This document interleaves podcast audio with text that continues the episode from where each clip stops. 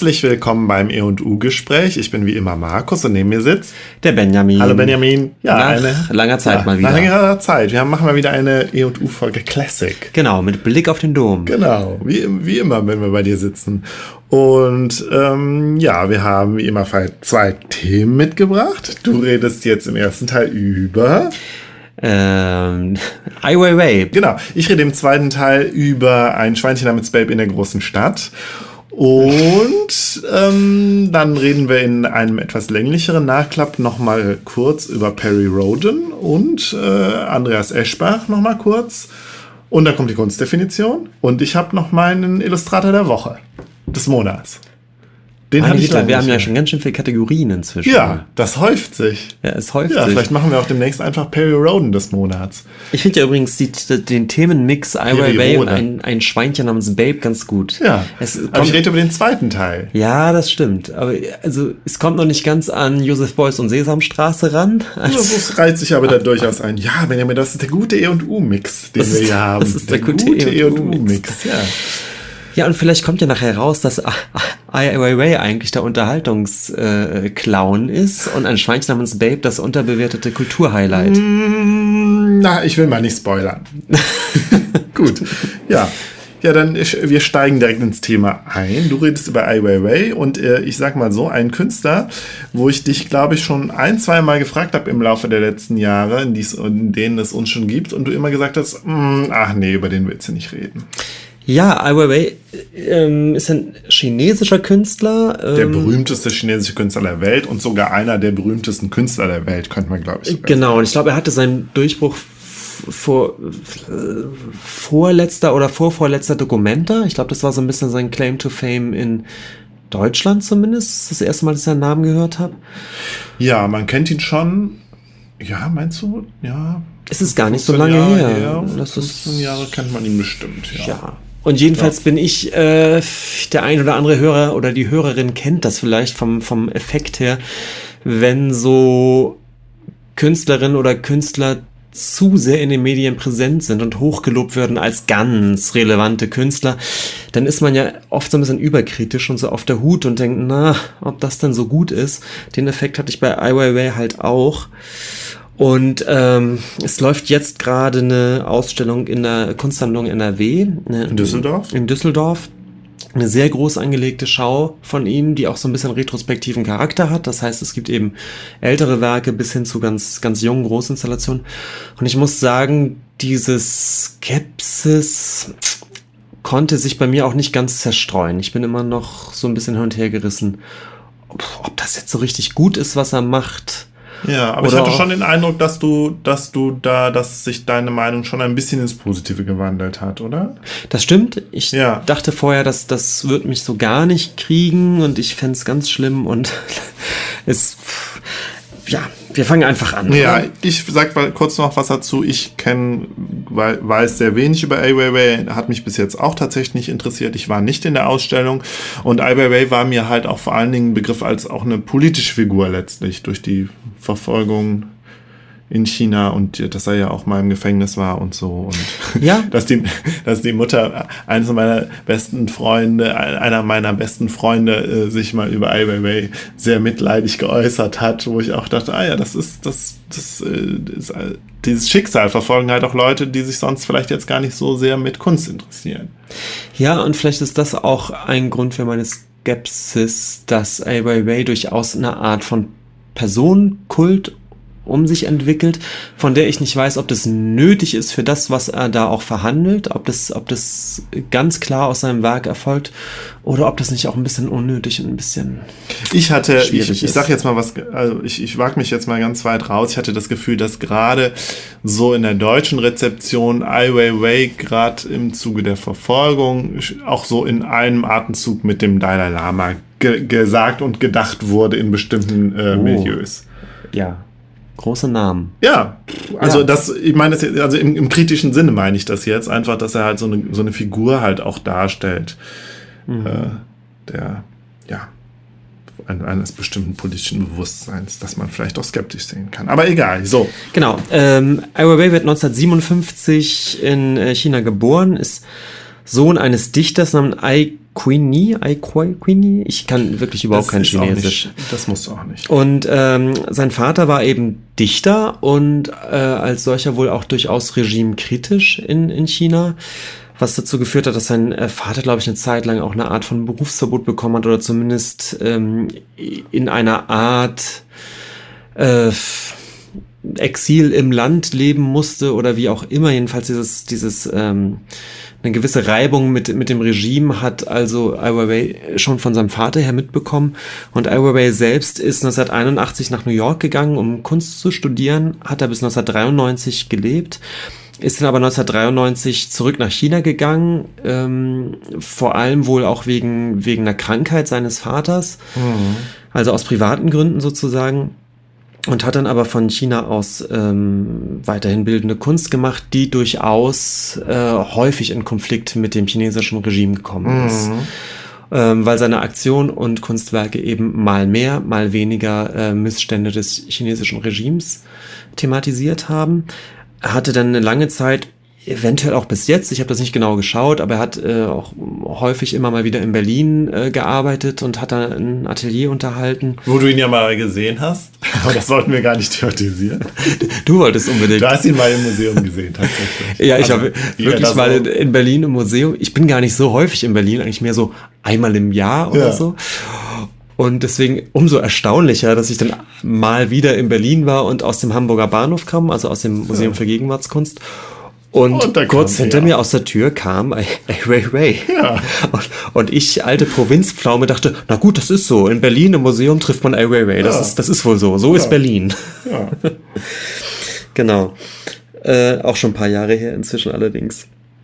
Und äh, außer seiner Kunst so richtig bekannt geworden ist, glaube ich, Ai Weiwei äh, durch seine Inhaftierung im April 2011, wo er eben ähm, in, in China verhaftet wurde und äh, ich glaube knapp über 80 Tage in Gewahrsam genommen worden ist an einem unbekannten Ort. Also der war wirklich auch dann untergetaucht. Man wusste nicht, wo der ist und hatte, glaube ich, eine Zeit lang auch vermutet, Gott, hoffentlich taucht er noch mal auf Ja. oder so. Und man weiß bis heute eigentlich nicht, weswegen er genau verhaftet wurde. Die, die offizielle Begründung war ähm, Steuer, ne, eine Steuergeschichte, Steuerschulden. Wurde dann Und konstruiert. ja. ich- ich- jedem aufmerksamen Beobachter wurde natürlich klar, na gut, das ist ein, ein Deckmantel. Ja, ja. Na- Natürlich ist er verhaftet worden, weil, weil seine Art von Kunst und äh, der Dinge, die er da verhandelt, eben den Regime einfach ungemütlich waren. Aber offiziell wurde dagegen eigentlich nie Anklage erhoben, sondern es ging immer um, um mutmaßliche Steuergeschichten und es hat sich, glaube ich, bis heute auch nicht ganz aufgeklärt. Es gab bis heute, glaube ich, keine ganz offizielle Anklage und schon gar keine Verurteilung. Das heißt, das Ganze bleibt so eine, eine Episode, die aber einfach zeigt, mh, wie sehr er unter Beobachtung äh, des, des chinesischen Regimes steht. Und ich glaube genau, äh, die Verhaftung und diese ganze Geschichte drumherum macht ihn heute auch zu einer äh, unglaublich politischen, künstlerischen Figur. Ne? Total. Ähm, und wenn wir gleich so ein bisschen so einen, einen Gang durch die Ausstellung wagen, wird vielleicht auch klar, warum. Ähm, genau, die Ausstellung ähm, in der Kunstsammlung NRW. Ich habe nämlich gerade hier die Einladungskarte liegen und auf der Einladungskarte ist Ai Weiwei zu sehen. In so einem Schwarz-Weiß-Foto. Er geht so auf den Betrachter zu Ja, er marschiert. und darunter steht Ai Weiwei, wo ist die Revolution? ja. So, Markus. Und Ja. du sagst uns jetzt, woran uns das erinnert. Dieses Motiv Oh mit dem Spruch. Naja, das erinnert schon an so einen marschierenden Soldaten irgendwie mit so einer, da fehlt, also von, aus, von so Propagandakunst, so kommunistischer, oder? Ja, nicht Ja. schlecht, nicht Gib mir schlecht. Tipps. Es gibt noch einen großen Künstler, der, den er da zitiert. The Boys? Natürlich. Ah, Ja, klar. Stimmt, der Boys geht auch irgendwo so lang. Sind das nicht so auch, hat er da nicht so Leute, die hinter ihm gehen? Nee, das E- und U-Gespräch Googelt. googelt. Es gibt ein äh, berühmtes Motiv von Joseph Beuys, was ähm, Ai Weiwei für So. seine, Da haben wir's, ja. für seine, Mit der äh, Umhängetasche. genau. Ja. Da haben wir auch diese Sch die Schreibe. Genau, es gibt ein Ah. von 1972 ein Motiv von Joseph Beuys, ein Foto, ein Schwarz-Weiß-Foto, wo eben Beuys in genau dem Gesten, genau dem Bildausschnitt auf den Betrachter zuläuft, mit seiner typischen Montur, die ja eben aus so einer Anglerweste bestand und so einer Ledertasche und seinem Der Hut.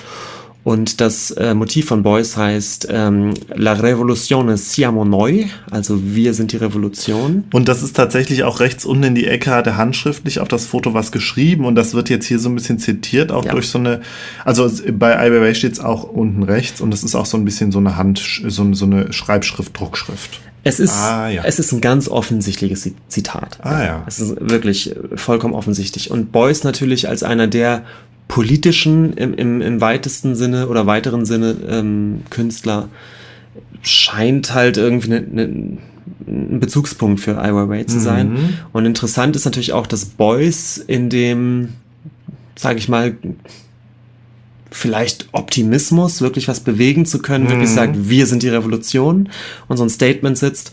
Bei Ai Weiwei ist es eben zu dieser Frage geworden, wo ist die Revolution? Ja, finde ich schon ganz interessant. Ähm, Und ich weiß nicht, ich eigentlich wollte ich gar nicht so sehr auf Boys eingehen, aber es ist schon interessant, dass sowohl Boys als auch Ai Weiwei eben Künstler sind, die sich selbst als Künstlerpersönlichkeit sehr in das Werk mit, mit einflechten. Ne? Beuys als ähm, Performance-Künstler oder eben wie hier so ein Fotowerk, wo er selbst das Motiv auch des Fotos ist und so weiter. Ja. Also Künstler, die nicht das Werk unbedingt immer nur für sich sprechen lassen, sondern selbst auch Teil des Werkes sind Ja. als Person. Da scheint mir Ai Weiwei auch stark dran anzuknüpfen. Genau das, was ich bei Ai Weiwei auch manchmal ein bisschen anstrengend finde. Mm, Aber immerhin, er ist nicht ohne, ohne Vorbilder, ja. Ähm, genau, und äh, das, die Ausstellung von Ai Weiwei jetzt in Düsseldorf findet an zwei Spielstätten statt. Ähm, die Kunstsammlung NRW besteht ja aus mehreren Häusern, von denen die beiden größten eben das sogenannte K20 K20, und das sind, K21. am Grabbeplatz in der Altstadt in Düsseldorf. Und das K21 ist ein ganz bisschen aus der Altstadt rausgerückt im ehemaligen Ständehaus. Ja. Und ähm, in beiden Häusern findet die Ausstellung statt. Und ähm, begonnen habe ich, ich weiß nicht, ob das vorgegeben ist, es hat sich halt so ergeben, dass ich im K20 im Grabberhaus gestartet habe. Mit zwei relativ neuen, sehr, sehr großen äh, Einzelinstallationen von, von Ai Weiwei. Und äh, das erste, was ich gesehen habe, nennt sich Sunflower Seeds Ja. und ähm, Von 2010. von 2010. Und ähm, man, ich weiß nicht, äh, wer der Zuhörerin oder Zuhörer vielleicht das Haus auch kennt. Es gibt ähm, im Erdgeschoss zwei sehr, sehr, sehr große Ausstellungshallen. Einmal nach hinten hin äh, die sogenannte ähm, Kleehalle und nach vorne die Grabberhalle. Wobei ich gerade denke, ich glaube, in dieser Kleehalle war ich noch nicht. Ich war immer nur in der Grabbehalle. Du Hier warst auch in der Kleehalle sicherlich schon mal. Zumindest zur Beuys-Ausstellung, in der ich ja involviert war.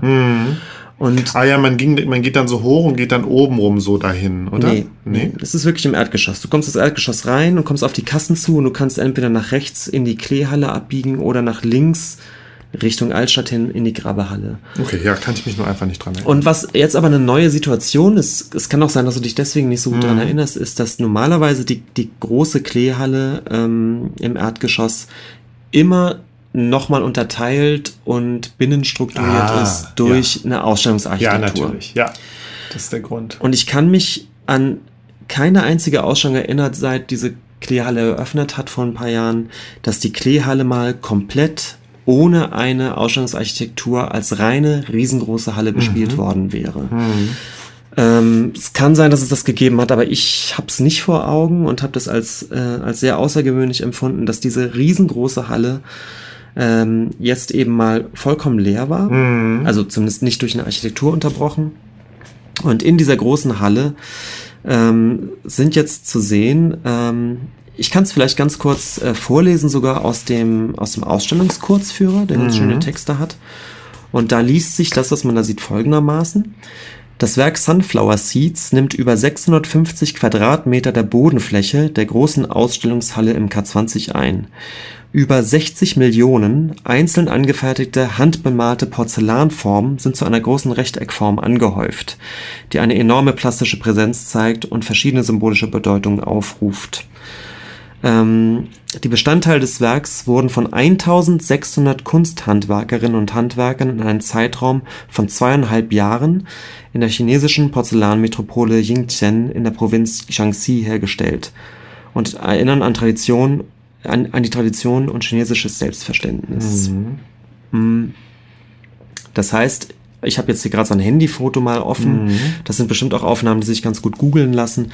Man kommt in diese große Halle und die gesamte oder fast die gesamte Boden, Bodenfläche, Bodenfläche nehmen eben 60 Millionen ja, äh, Sonnenblumensaaten oder Kerne mhm. ein, die aber eben keine Sonnenblumenkerne sind, sondern einzeln hergestellte kleine Porzellanplastik. Ja, krass.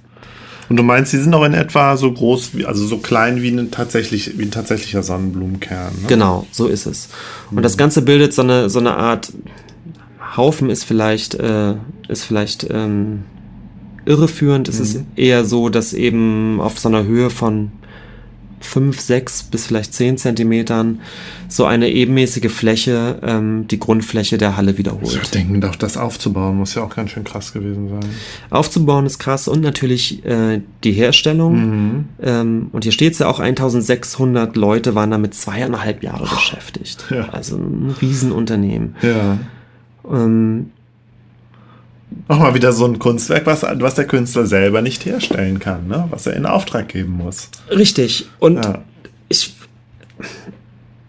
Ja, ich muss jetzt zweierlei denken. So, ja. das, das eine ist natürlich, ähm, dass äh, sowohl der, der, der spontane Raumeindruck, den man hat, ja. vollkommen überwältigend ist. Ja.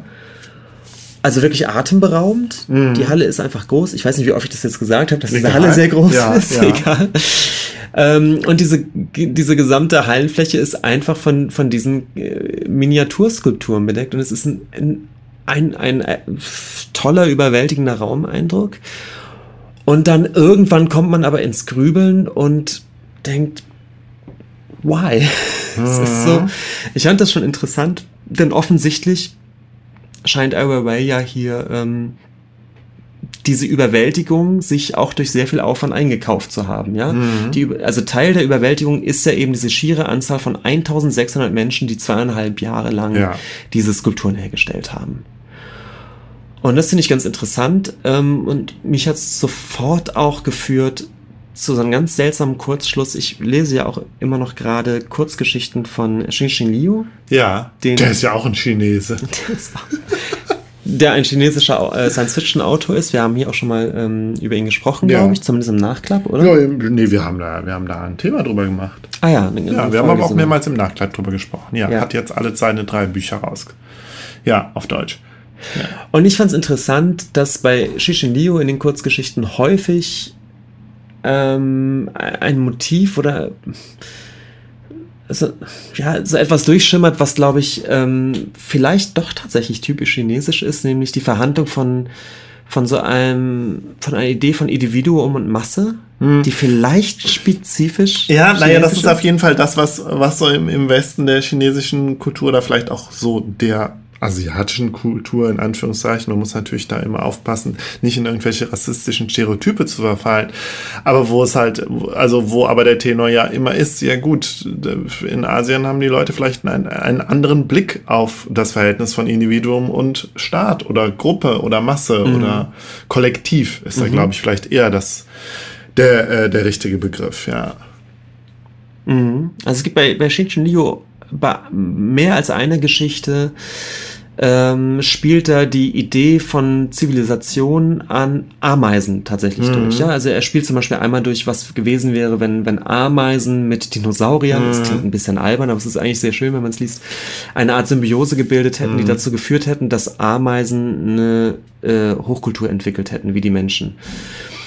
Und diese Idee von, mhm. weißt du, der Staat als Ameisenbau und äh, er erzählt dann auch von einer Art von Kriegsführung, die natürlich daraus besteht, dass sich auch ohne Probleme ähm, die Hälfte von seinem Ameisenstab, also Millionen von Individuen, opfern als, als Teil einer ganz normalen Kriegsstrategie. Also dieses, dass das Individuum gegenüber des, des Fortkommens der Masse wenig zählt, ist etwas, das bei Shishin Liu eine große Rolle spielt. Und ich weiß halt nicht, ist das was asiatisches? Ja, das ist natürlich schwierig. Oder ne? sind wir Aber beim ich, hab jetzt, ich Kommunismus? glaube, wir sind Wir dann müssen wir sind sagen, auch eher beim. Kommunismus. Ja, ich denke jetzt halt auch gerade, ich habe jetzt gerade diese Serie Tschernobyl gesehen und da ist mir auch nochmal klar geworden, also, also ich fand die sehr beeindruckend, kann ich dir auf jeden Fall auch nur empfehlen und wie da äh, eben halt auch die schiere Masse an Menschen und an Arbeitern letztlich äh, dat, äh, der Grund war, warum die ganz große Katastrophe hat ab, äh, abgewendet werden können. Und so, ja. Ja, und das ist eine, ja, und also das hat, glaube ich, doch auch viel mit dem Kommunismus und mit der kommunistischen Ideologie zu tun letztlich. Dass man halt auch ja, zusammenarbeitet als Kollektiv. Gut, inwieweit das, das in China noch wirklicher Kommunismus ist, ist natürlich eine ganz andere Frage, aber so diese Grundgedanken mögen da eine Rolle spielen, ja. Also bei, bei Ai fand ich interessant, das, das steht auch in, in dem Heftchen so ein bisschen so drin, dass es wohl ein Zitat gibt von, von Mao Zedong, den großen kommunistischen Führer, der sich selbst tatsächlich mal mit, mit, mit der Sonne verglichen hat. Oha, warum auch, warum nicht kleiner? Ja. Naja, wir sind beim Sonnenkönig oder so, ich, ich weiß es nicht. Ja, ja, ja. Aber es, es gibt wohl ein, ein Zitat oder eine Bemerkung von Mao Zedong, dass er, dass er sich als Sonne sieht und dass sich eben das chinesische Volk, äh, die Bevölkerung sollte sich sozusagen nach ihm ausrichten, wie die Sonnenblumen. Wie die Sonnenblumen, tun, ja. Und es wird gemutmaßt, ob diese Arbeit von, äh, von Ai Weiwei darauf irgendwie Bezug nimmt. Ja, kann ja schon sein. Aber es sind dann halt auch in die Samen, in denen ganz viel Potenzial schlummert. Und vielleicht auch ein Potenzial, was ja, in die Zukunft weist und sich vielleicht aber auch von, von Mao abwendet. Ich spekuliere jetzt, aber.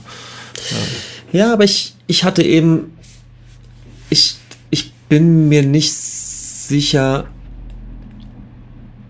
ähm, ich hatte ein, irgendwie dann doch ein, ein, ein, ein beklommenes und ungutes Gefühl, dass, wie gesagt, diese, dieses, dieses, Ornament der Masse oder Mhm, was ja, er ja. eben aufbaut, Ja. wie gesagt, dass er sich diese Überwältigung des Werkes einkauft, dadurch, dass, dass eben wirklich äh, 1600 Leute damit so Ewigkeiten beschäftigt sind wiederholt er da nicht eine Art von, ja, man kann sich eben genügend Leute dienstbar machen, die dann für wenig Geld. Ich weiß nicht, wie er die Ja. bezahlt hat, ja. Ich Ja, hoffe, die waren gut bezahlt, Ja, aber man man, man hat so ein ungutes Gefühl dabei, ob, ob, ob das nicht doch wieder eine Art von Ausbeutungsmechanismus ist, dass so wahnsinnig viele Leute so, so Gut, so aber dann, dann macht das ja dann doch auch nur wie viele andere große, weltweit bekannte äh, Künstler. Ne? Und wir sind da an so einem, so einem Punkt, der mich immer wieder begleitet hat, dass ich nicht weiß, ob ich ihn unterschätze oder ob er generell überschätzt wird, der Weiwei. Ja, interessant. Also, ja. Aber mehr ist über dieses Werk auch nicht zu sagen, oder? Nein, es gibt, es gibt den Hinweis eben auf dieses Mao Zedong äh, ähm, m, Zitat und natürlich wird dann auch verhandelt, ja, irgendwie nimmt er da Bezug auf diese industrielle Massenproduktion, Ja, klar. Mhm. aber dadurch, dass man, glaube ich, nicht genau weiß, äh, wie die dann nun entstanden sind, o- o- o- nach welchem Maßstab die entlohnt wurden, ob es wieder so eine Geschichte ist, nachdem, na ja, für chinesische Verhältnisse haben auch die Arbeiter da ganz gut verdient. Was heißt das aber nun für so einen Kunst, äh, Künstler, der, der halt im Westen zu, zu wirklich Rundenpreisen auch Kunst verkauft? Hat er das nicht trotzdem auch sehr billig eingekauft? Der verkauft tatsächlich auch. Da war ich mir ja gar nicht so sicher drüber. Ich meine, ich kann, kann aber bis jetzt auch wenig. Na, generell schon. Ja. Generell sicherlich schon. Aber er ist sicherlich keine Art von Kunstmarktkünstler, wie wir es über Damien Hirst mal gesprochen haben. Ich glaube, der hat schon, äh, schon eine soziale Agenda. Ja, politisch. Ja, Das sicherlich. Und ich, ich will ihn jetzt auch nicht zum. Also, aber genau. Scharlatan erklären. Genau, das ist natürlich jetzt die, die, die Kippe, auf der wir balancieren. Ne? Ich, ich will ihn jetzt auch nicht zum industriellen, gut ver verdienenden Künstler machen, der jetzt chinesische Arbeiter ausnutzt, um Großinstallationen billig herzustellen. Das ist nicht ganz mein Punkt. Und Ja. Bin ich mir nicht, Es bin ich mir nicht sicher. Raum, es steht irgendwie im Frage, ja. Raum. Ne? Aber vielleicht spielt er genau damit, mit dieser Idee. Ich weiß es nicht. Ja, wir sind schon, wir sind schon wieder bei ähnlichen, bei so ähnlichen Fragen wie, wie bei, ähm, bei, äh, bei, na, wie heißt er noch? Damien Hirst, Ja, ja, klar. finde ich. Ja. Na sicher. ja, hast du noch ein Kunstwerk? Ich habe noch mehrere Kunstwerke. Wir Okay. müssen noch ein bisschen sprechen. Ja. Ähm, ähm, ja, das lassen wir vielleicht weg, aber mhm. vielleicht äh, direkt in der, in der Halle gegenüber, in der, in der großen äh, Grabbehalle ist das denn, ja. glaube ich. Äh, das wiederum eine Halle, die auch generell, glaube ich, ganz gerne in ihrer Größe so präsentiert wird, ohne, ohne, mhm. ohne bestimmte Architektur. Und auch hier eine relativ frische Großinstallation namens Straight, die wohl 2012 äh, fertig geworden ist. Mhm und auch hier könnte ich vielleicht einfach kurz mal vorlesen, was dazu im Begleitheft steht. Zitat. Mit seiner monumentalsten Arbeit erinnert Ai Weiwei an die Erdbebenkatastrophe von 2008 in der mm. chinesischen Provinz Sichuan. 70.000 Menschen verloren ihr Leben, darunter über 5.000 Schulkinder. Ja, unglaublich. Das ist schon wieder völlig aus meinem Bewusstsein raus. Und 70.000 Menschen sind da gestorben. 70.000, ja. Unglaublich, ja. ja. Ähm, 5.000 Schulkinder. Das Werk Straight besteht aus 164 Tonnen Armierungsstahl, den Ai Weiwei aus dem Schutt der eingestürzten Schulgebäude der Erdbebenregion bergen und in sein Studio nach Beijing transportieren ließ. In einem aufwendigen Prozess wurden die Stangen über drei Jahre hinweg von Betonresten befreit und gerade gebogen. Der englische Titel Straight lässt sich mit gerade im Sinne von gerade gebogen übersetzen, er kann aber auch so viel wie zurechtgerückt oder gerade heraus und offen formuliert meinen. Mm, also Oder das, heterosexuell, aber das hat hier vermutlich keine Bedeutung. Also das muss man sich halt jetzt vorstellen, es sind wirklich unzählige, hier steht eben 164 Tonnen Armierungsstahl und zwar sind das alles so kleinere, ähm, wenn man so, so Stahlbeton vor Augen hat, sind ja im Beton immer so, so, äh, so Träger, die ja. wie, so, wie, so, ein Gitter darin ja. eingebaut sind. Und ähm, von solchen äh, Stahlstangen oder mhm. Strängen von so so einen Meter Länge, einige ein bisschen kleiner, einige ein bisschen größer, hat er eben unzählige aus diesen Ruinen äh, geborgen. geborgen und gerade gebogen. Ja. Und wenn man jetzt in diese Halle kommt, sieht man halt einen Haufen Transportkisten, also große, schwere Holzkisten, in denen jeweils 50, 100 von solchen, von solchen Stäben liegen. Und auch hier ist es zuerst einmal eben so ein, so ein Überwältigungseffekt. Es ist eine sehr mhm. große Halle, in dem unzählige von diesen, von diesen offenen Boxen stehen. Und wenn man reinguckt, wiederum unzählige von diesen, von diesen Stahlträgern, mhm. die ein vielleicht so ein ungefähres Gefühl für die, ähm, für das Ausmaß dieser Erdbebenkatastrophe mhm. vermitteln, weil man einfach das Gefühl hat, wenn das nur die Schulgebäude waren, wie viele, über wie viele Schulgebäude ja. sprechen wir eigentlich? Was, was ist da alles zu Bruch gegangen? Und wie lange hat es denn gedauert, diese, diese Stahlträger wieder, wieder gerade zu biegen? Und das äh, Ganze äh, korrespondiert dann noch damit, dass Ai Weiwei ähm, die, die, ähm, die Wandflächen dieser Halle mhm. tapeziert hat, also mhm. wirklich tapeziert ja. hat äh, mit Tapeten, ähm, auf denen die, ähm, die Namen der zu Tode gekommenen Schülerinnen und Schüler aus dieser Erdbebenregion aufgelistet wurden. Ja. Und ich zeige da jetzt gerade Fotos, die halt diese, diese Tapete zeigen. Das und auch nur, die, nur in Anführungszeichen die 5000 SchülerInnen, ja? Richtig. Oh. Ähm, ja, krass. Auch, auch hier vielleicht mal der Text aus dem, aus dem Begleitheft. Die Stahlstäbe der Installation korrespondieren formal mit Zeilen und Spalten von Texten auf der Tapete, die die Wände der Ausstellungshalle ähm, überziehen. Hier sind die Namen der 5219 Schülerinnen und Schüler zu lesen, die durch das Erdbeben in der Provinz Sichuan im Mai 2008 ums Leben kamen. Die offiziellen Stellen hatten auch auf Nachfrage des Künstlers keine Informationen über die Zahl der toten Schulkinder veröffentlicht. Ai Weiwei fuhr mit seinem Team von rund 100 Freiwilligen in die Erdbebenregion, um in Gesprächen mit betroffenen Eltern sowie Zeuginnen und Zeugen herauszufinden, wie viele Kinder tatsächlich vermisst wurden.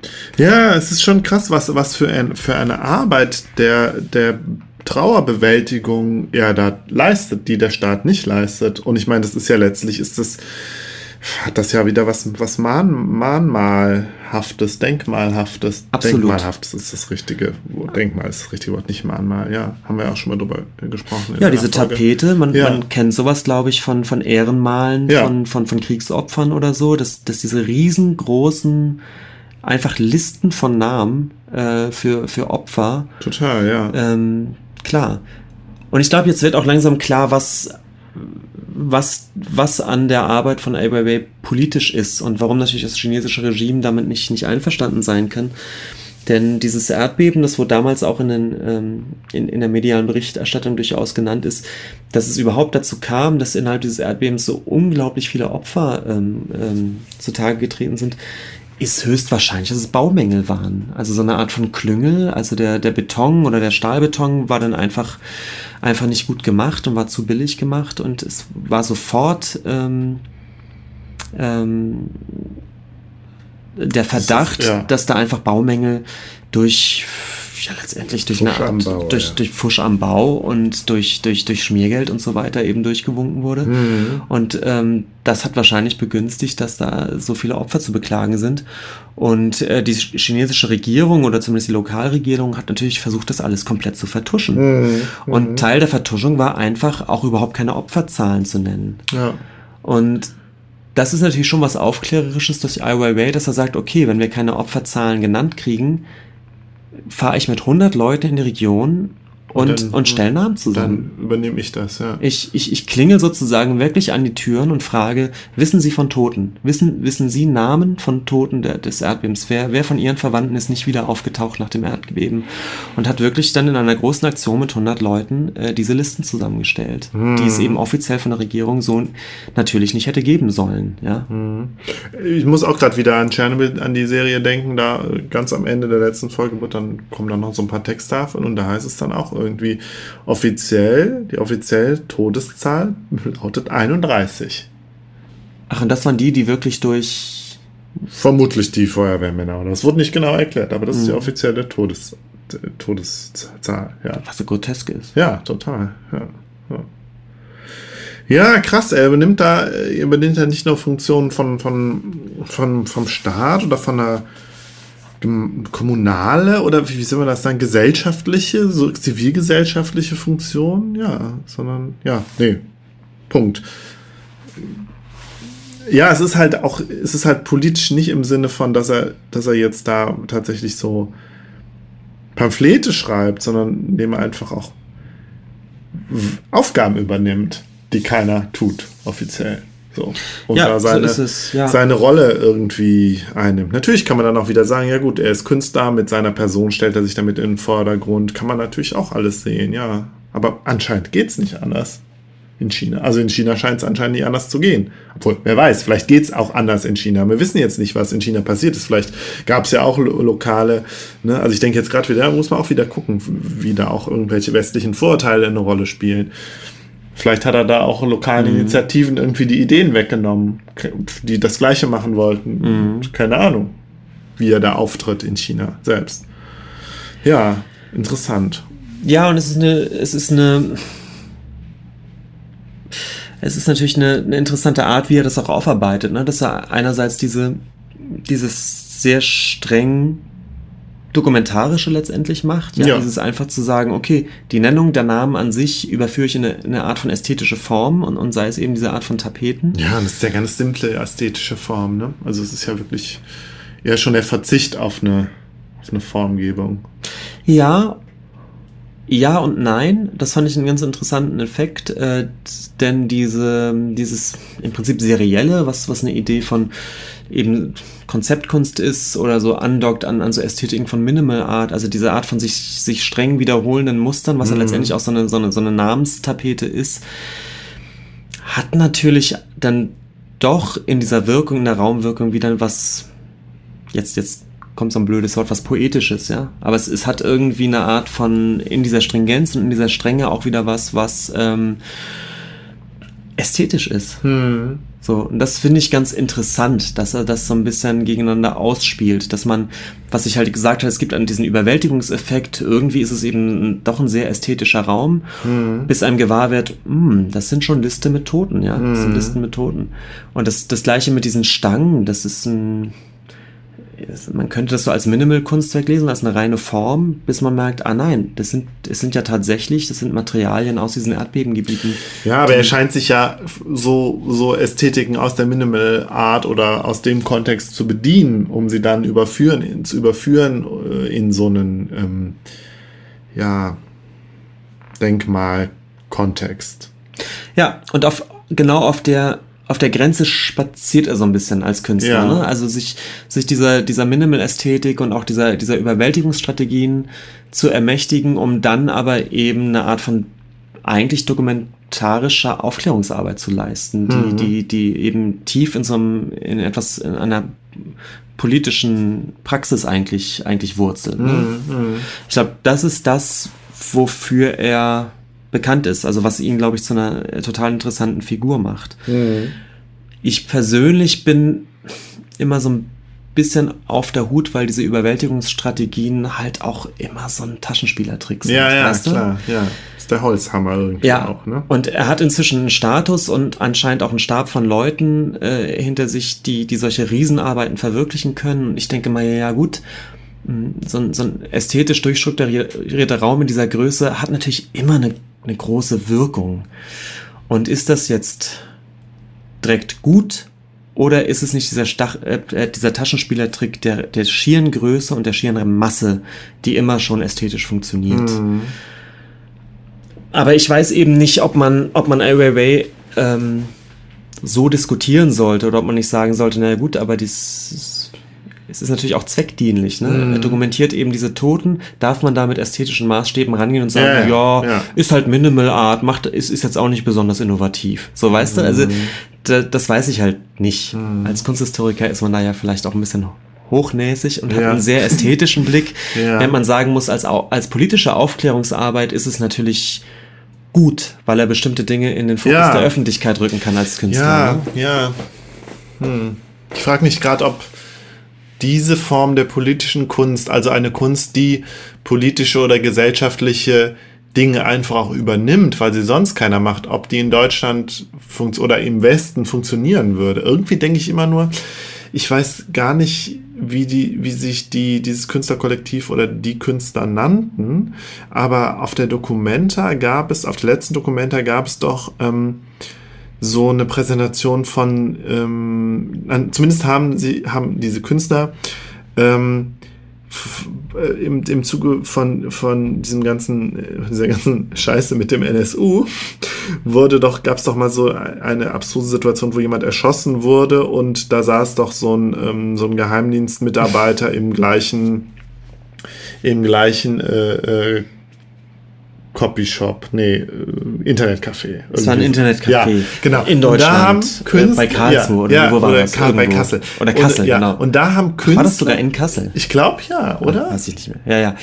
Aber nee, es, war, vielleicht es, bring ich es, das war, es war auf jeden. Fall eine Künstlergruppe, genau. und die haben das rekonstruiert. Dann habe ich Ja. auch gedacht, ja, die übernehmen hier gerade Aufgaben, die die Polizei übernehmen sollte, die der Staat übernehmen sollte. Absolut. So, Ja, ja. ja. Fand ich auch total faszinierend. Vielleicht reden, greifen wir das irgendwann nochmal auf, ja. Ja, Genau, wollen wir noch kurz gedanklich ins K21 gehen? Ja, machen wir das ich, doch. Äh, überleg gerade, ähm, was sich da lohnt. Ähm,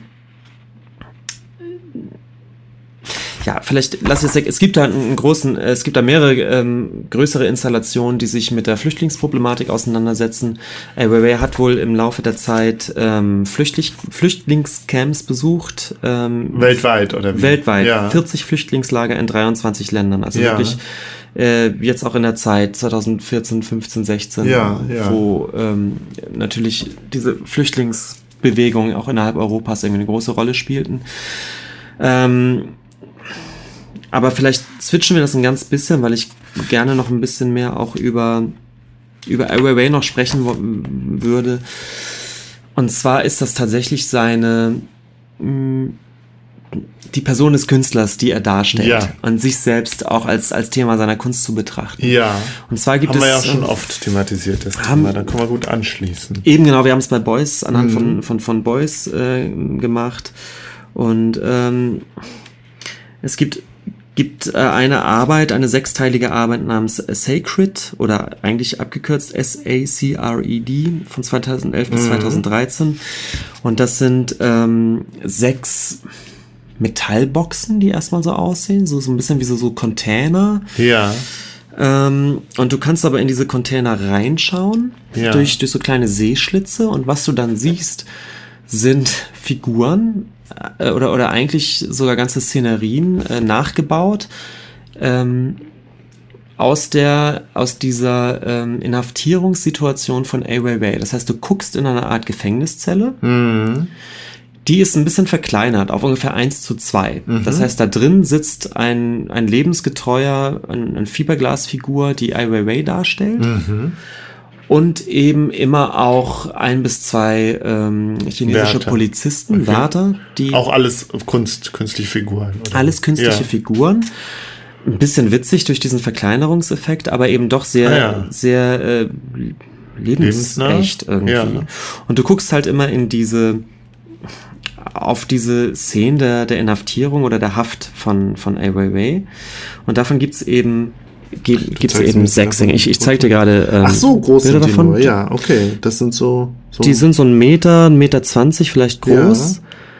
Und da guckst du dann so rein, entweder durch oben oder durch Schlitze an der Seite. Und Mhm. Ah, da ja. drin siehst du diese, diese Figuren, Ja. die halt auch lebensecht bemalt sind. Ja. Wie gesagt, der, der größte Entfremdungseffekt entsteht eigentlich dadurch, dass sie eben nur halb so groß sind wie echte Menschen. Das sind also Ja. Figuren, die sind, die sind dann vielleicht 60, 70 Zentimeter groß oder Ja, sie 80 sind jetzt halt auch nicht groß. völlig lebensecht, sondern man sieht schon, dass es Figuren sind. Sieht man Genau. schon auf den ersten Blick, ja. Ja.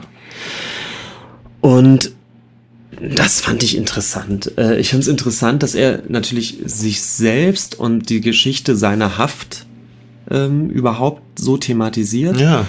Aber das ist auch das, das, äh, was so bekannt ist von ihm. Ne? Ja. Ja. Und war dann so ein bisschen so ein bisschen schockiert fast, dass er das so wahnsinnig ähm, buchstäblich tut. Ja? Ja. Dass es keine Art einer ästhetischen, eines ästhetischen Bruchs oder einer Transferleistung kommt. Weil, wie ich vorhin sagte, er, er findet ja den Weg zum Beispiel ein, einer Erdbebensituation dadurch darzustellen, indem er diese, diese Stangen da rausholt, indem er die gerade biegt und mit diesen Namen kombiniert. Ich habe das Gefühl, da gibt es eine Art von poetischen Raum oder Ja. Offenheit, Ja, diese Erdbebenkatastrophe zu, zu, zu thematisieren. Und bei seiner Haft ist es aber einfach nur eine Art Nachspielen mit Puppen oder ein, ein, ein Darstellen. Ja, aber es ist verkleinert und es ist in Metallboxen und es ist.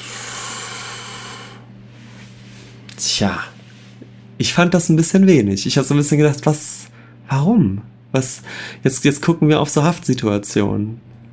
Ich, so, Vielleicht, Ich weil es auch, Arbeit nicht. weil es um sein eigenes Leid ging und er dann gedacht hat, jo, da muss er, muss er wenig, weniger Rücksicht nehmen, muss es nicht abstrahieren.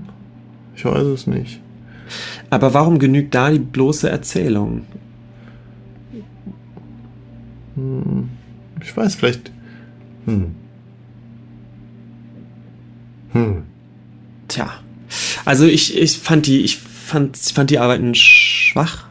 Eben vielleicht, weil's, weil ich, weil ich kein, keine gute künstlerische Transferleistung gesehen habe, sondern einfach ein zu direktes Nacherzählen. Und habe dann aber irgendwann auch einen ganz, ganz schlimmen Verdacht. Ja, okay, äußere ihn mal. Es gibt natürlich diese Art von Nacherzählung, ähm, gibt es natürlich aus der christlichen Ikonografie, ja. Wir haben das, das, den Leidensweg Christi haben wir natürlich. Uh, meinst du, er hat die, die Passionsgeschichte, die wird nacherzählt in Gemälden, ja. Wir haben die Du meinst Geißelung also diese, Christi. wie, viel, wie viele Bilder sind das immer? es sind diese? sechs. Und wie viele sind das in der, in der 12? Keine Ahnung, die Passionsgeschichte, weißt Ich du bin nicht. zu lange aus dem Studium Ja, raus. muss- muss ich- Aber diese, diese, diese Idee, eine, die Passionsgeschichte eben in diesen verschiedenen Szenen nachzuerzählen, mh, gibt's halt in der christlichen Kunst natürlich, ne? Und ich, das, das war mal eine schlimme Assoziation. Und Ja. wenn, wenn man das ernst nimmt, ähm, plustert er sich dann so ein bisschen zum Märtyrer auf? Ist, ist es das? Hm. Ich weiß nicht, ich hatte eine ganz andere Assoziation. Ich dachte auch wieder mal an eines unserer Folgen, nämlich über den Edouard Louis, ähm, wo, wo wir mit der Daniela drüber gesprochen haben, dieser französische Schriftsteller, der ja auch ähm, seine, äh, seine Vergewaltigung und äh, die gefährliche Situation, wo er fast umgebracht wurde, du erinnerst dich, ja auch aufarbeitet, indem er es einfach schildert. So, also du, vielleicht ist es einfach tatsächlich eine Form der persönlichen Aufarbeitung, indem du Sachen einfach erstmal wenig brichst, ästhetisch oder wenig ästhetisch verarbeitest. sondern So. einfach erstmal erzählst, Ja, um sich die vom Leib zu schaffen. ein Stück weit. so, erstmal. Um, Bewältigungsstrategie. ja, ja, Mhm. tatsächlich. Als, ja. und Ja. wie gesagt, du kannst es, du kannst und darfst es ja auch, weil es um dich selbst geht. Du musst dir da, du musst da. Also ich denke halt, wenn bei den, bei den 5000 Kindern, die gestorben sind, da war es schon klar, dass es irgendwie ein bisschen feierlicher sein muss. Oder ein bisschen, also es muss da halt völlig rücksichtsvoller sein oder so. Er hätte die Kinder hätte er nicht alle darstellen können. Hm. Hm. Also, ich bin, ähm, ich fand, wie gesagt, die, die arbeiten erstaunlich schwach Ja. und habe aber dann, äh, die Geschichte geht nämlich eigentlich noch weiter. Meine, Denk Okay, meine Denkbewegung ja, nach ja. der Ausstellung. Es gab dann nämlich ähm, in räumlicher Nähe zu dieser Installation von diesen sechs Boxen mit zehn seiner, seiner äh, Inhaftierung gab es ein Musikvideo. Das Musikvideo ist von 2013 und heißt Dump Ass, ist 5 Minuten 12 lang Ja. und ist tatsächlich ein so recht schmissiger Rocksong. Mhm. Und dieser Rocksong kommt eben mit einem, einem Video daher, wirklich im, im Stile von so Musikvideos, wie wir sie kennen. Ähm, aus, aus so einer MTV-Ästhetik. Äh, in der Hauptrolle ist Ai Weiwei Natürlich. und äh, man sieht ihn äh, mit in, in Szenen seiner Verhaftung.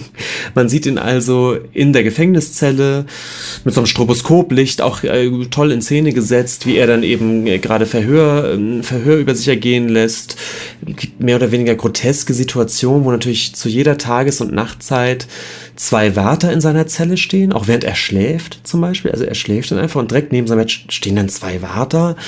Und all solche, solche, solche Szenen sind dann in diesem Musikvideo nochmal nachgespielt, aber eben mit dieser lauten Rockmusik dazu.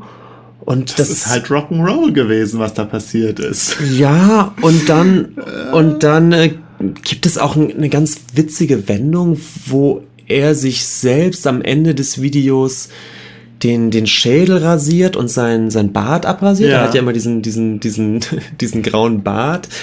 Und sich dann zu so einer Transe schminkt und dann durch die Gefängniszelle tanzt. Ja, aber das ist doch geil. Aber das, sind die, es ist aber doch, damit macht er sich doch total lustig, auch über das Regime und über das, was da passiert ist. Also es ist einerseits ein, politisch, ist tatsächlich eine, eine Travestie im Wortsinne, im, im ursprünglichen Wortsinne. Er nimmt sich auch selbst vielleicht ein bisschen auf die Schippe. Er nimmt aber auch das mediale Spektakel um ihn auf die Schippe. Und natürlich spielt er auch damit, dass er vielleicht auch ein, ein Künstler-Rockstar ist einfach. Ja. Und ich es ist, schon, du, du bist aber noch skeptisch. Nein, nein, nee, äh. überhaupt nicht. Es ist alles, du hast es gerade genau auf den Punkt gebracht. Und für mich hat aber dann diese Arbeit den Dreh gebracht zu sagen, ach, Gott sei Dank kann er das dann aber auch schon doch wieder selbstironisch sehen und, und reflektiert auch diese Rolle des Märtyrer-Künstlers, der natürlich auch schnell zum Rockstar des Kunstbetriebs wird. Ne? Genau den Punkt macht er mit diesem Video auf. Und Ja. das ist aber genau die Art von Brechung, die mir eben vorher bei diesen, bei diesen plastischen Werken gefehlt hat. Und ich fand's ähm, irgendwie beruhigend und auch im Nachhinein aufwertend den Arbeiten gegenüber, dieses Kunst, dieses, dieses Musikvideo zu stellen, Ja. die genau das tut, was du gerade gesagt hast. Die das eigentlich wieder bricht und sagt, Kinder, mir ist schon bewusst, dass dieses Märtyrerhafte, dass das auch grotesk ist und, und auch wieder problematisch ist natürlich, ne? Und ähm, ich fand dann diese Kombi wiederum ganz gut und war dann aber auch wieder hin und her gerissen, weil ich dachte, okay, aber ähm, es gibt eben sicherlich auch Ausstellungen, wo man nur die plastischen Werke hat, ohne das Video. Die gehörten nicht zwingend zusammen, ne? Okay. Und da fehlt einem diese Brechung dann wieder. Oh, ähm, und das hat es für mich sehr kompliziert gemacht. Also diese, diese Rolle zu verstehen, die Ai Weiwei spielt. Und ich habe aber immerhin gemerkt, es gibt eben die Momente, wo er das ironisch reflektiert. Dachte aber auch, okay, aber es gibt die vielen, vielen Werke, die diese Brechung an sich eigentlich nicht drin haben. Und das macht es für mich immer noch schwer, ihn zu fassen. So. Es gab ein, ein anderes Werk, eine, eine 40-teilige Fotoarbeit, wo er vor, vor Monumenten wie dem Weißen Haus steht und der Freiheitsstatue, aber eben auch der Tate Modern, also im berühmten Museum für moderne Kunst. Und man London, sieht, ja. man sieht so ein bisschen, man sieht immer dieses, dieses Bauwerk und davor sieht man so einen Fuck You-Finger, den Ja. Mittelfinger von Ai Weiwei. Also er zeigt diesen ganzen Monument, Monumenten den Mittelfinger. Ja. Und dann gibt es aber eben auch groteske Fotos in dieser Reihe, wo er einfach nur eine Wasserfläche hat. Oder also weißt du, wo er einfach nur wo ein Schiff unterwegs ist und wo er dem Meer das Finger zeigt. wo ich schon mir dachte, ist das jetzt das Mittelmeer? Es geht so wieder um Flüchtlinge. Oder ist es auch einfach ein Gag zu sagen, ich, ich, äh, ich zeig allen den Mittelfinger. Also, weißt du, er hat dann oft so Brechungen drin, wo ich Ja. dachte, das ist schon wieder witzig. Ah, es ist so witzig, verstehe. weil, weil das einzelne Bild, das, wie er der Freiheitsstatue den Mittelfinger zeigt, wäre schon Ja. wieder Ja. so ein bisschen, so, ein- so ein bisschen unterkomplex. Ja, verstehe. Aber in der Zusammenschau, dass er irgendwie auch allen den Mit- Mittelfinger zeigt. Ich glaube, es gibt sogar ein Foto, wo einfach nur eine Kuh steht. Irgendwie eine Kuh auf einer Weide, da zeigt dieser Kuh den Mittelfinger. Also, Fuck everything. und das waren so Momente der Hoffnung, wo ich dachte, ach, der ist schon witzig. Ja. Der weiß auch schon, was er da tut. Okay, ja. Und dann aber auch gab es dann wiederum Werke, ich glaube, du hast es gerade hier schon gesehen, Das ist sehr Banksy-haft. ein, ein traditionell, traditionell hergestelltes Tongefäß, Ja. also weißt du, so, so, so chinesisches Handkunstwerk und dann bemalt mit dem Coca-Cola-Schriftzug. Wo ich dachte, Kunsthandwerk, nicht Handkunstwerk. äh, Kunsthandwerker, wo ich schon wieder dachte, ja, Marx und Coca-Cola, ja, also diese ewige, diese, dieses vielleicht kommunistische oder zumindest das chinesische Kunsthandwerk mit, mit Coca-Cola, weißt du, dem, dem, dem bösen Gespenst des Marktkapitalismus. Ja. Das ist so altbacken. Wo ich dachte, ist das ernst gemeint? Übersehe ich da eine Ebene oder, oder ist er dann doch an gewissen Momenten so flach, der Ai Weiwei? Das ist, ist so schwer zu sagen. Und auch ein Werk, was ich ganz, ganz übel nehme, ist, es gibt, ähm, weiß nicht, ob ich das hier so schnell finde auf dem Handy, aber ist auch egal. Es gibt, es gibt eine Überwachungskamera aus Marmor. Oh. Und- oh ja, das ist ja wirklich sehr Banksy-haft, finde ich. Genau. Ja. Und die, ich, ich glaube, es, es gibt garantiert schon in irgendeiner Schublade ähm, eine Dissertation über das Motiv der Überwachungskamera in der zeitgenössischen Kunst. Es ist tot. Das Motiv kannst du nicht mehr. Ja, finden. aber es ist, ich es ist schon wieder, wo ich denke, das spricht wieder so ein Milieu an von Leuten, die auch so Banksy total toll finden und sich politisch halt sehr aufgeklärt und sehr kritisch wähnen, aber eigentlich das Überwachungskamera geht nicht mehr. Ich sag's wirklich. Ich habe Überwachungskamera aus Bronze. Ich habe Überwachungskamera als ähm, als Leuchter schon gesehen, als als Glaskunstwerke und in Gemälden. Und er, er macht es jetzt aus Marmor. Und ich denke, nee, Überwachungskamera als Kunstwerk, das ist nicht mehr genug, um das um um das um das zu reflektieren. Das geht nicht. Das geht nicht. Und deswegen bleibt mein Fazit zu Alboy immer noch ein sehr gespaltenes. Es gibt immer so Momente, wo ich denke, ja, das ist schon ganz gut jetzt. Und dann gibt es Momente, wo ich denke, bah, ja, das ist jetzt flach. ja. Ja, Aber ich- das ist, ja. das ist mein Schlusswort. Ich, ich, ich werde kein Fan, glaube ich. Ich Ja. werde kein Fan. Und trotzdem dachte ich äh, vorher, es wäre nur flach. Und ich merkte an, an vielen Momenten immer, nee, da, da gibt es dann doch so einen Dreh, wo ich glaube, er weiß dann schon auch manchmal, dass er ins, ins Flache abdriftet. Mhm. Aber warum driftet er denn dahin ab, wenn er es doch weiß? Also so weißt du, so ganz klar ist mir das dann nicht. Die, die, die, die Marmor-Überwachungskamera hätte er sich dann schon auch verkneifen können. Das ist künstlerisch nicht Mhm. gut, so weißt du. Und so geht's halt die ganze Ausstellung lang. Ich habe viel hin und her erlebt. Ja. Viel hoch und tief. Ja. Ich bin gespannt. Ich gucke mir die vielleicht auch mal an, die Ausstellung. Ja. Ja. Und ich gucke mir den Film von ihm an, Human Flow. Den gibt es, glaube ich, auch auf diversen äh, Online-Plattformen. Mhm. Hast du den schon gesehen? Nee. Nee. Oh, vielleicht sprechen wir da irgendwann ja nochmal drüber im Nachklapp. Ja. So, aber jetzt äh, Eine kleine Pause. eine kleine Pause.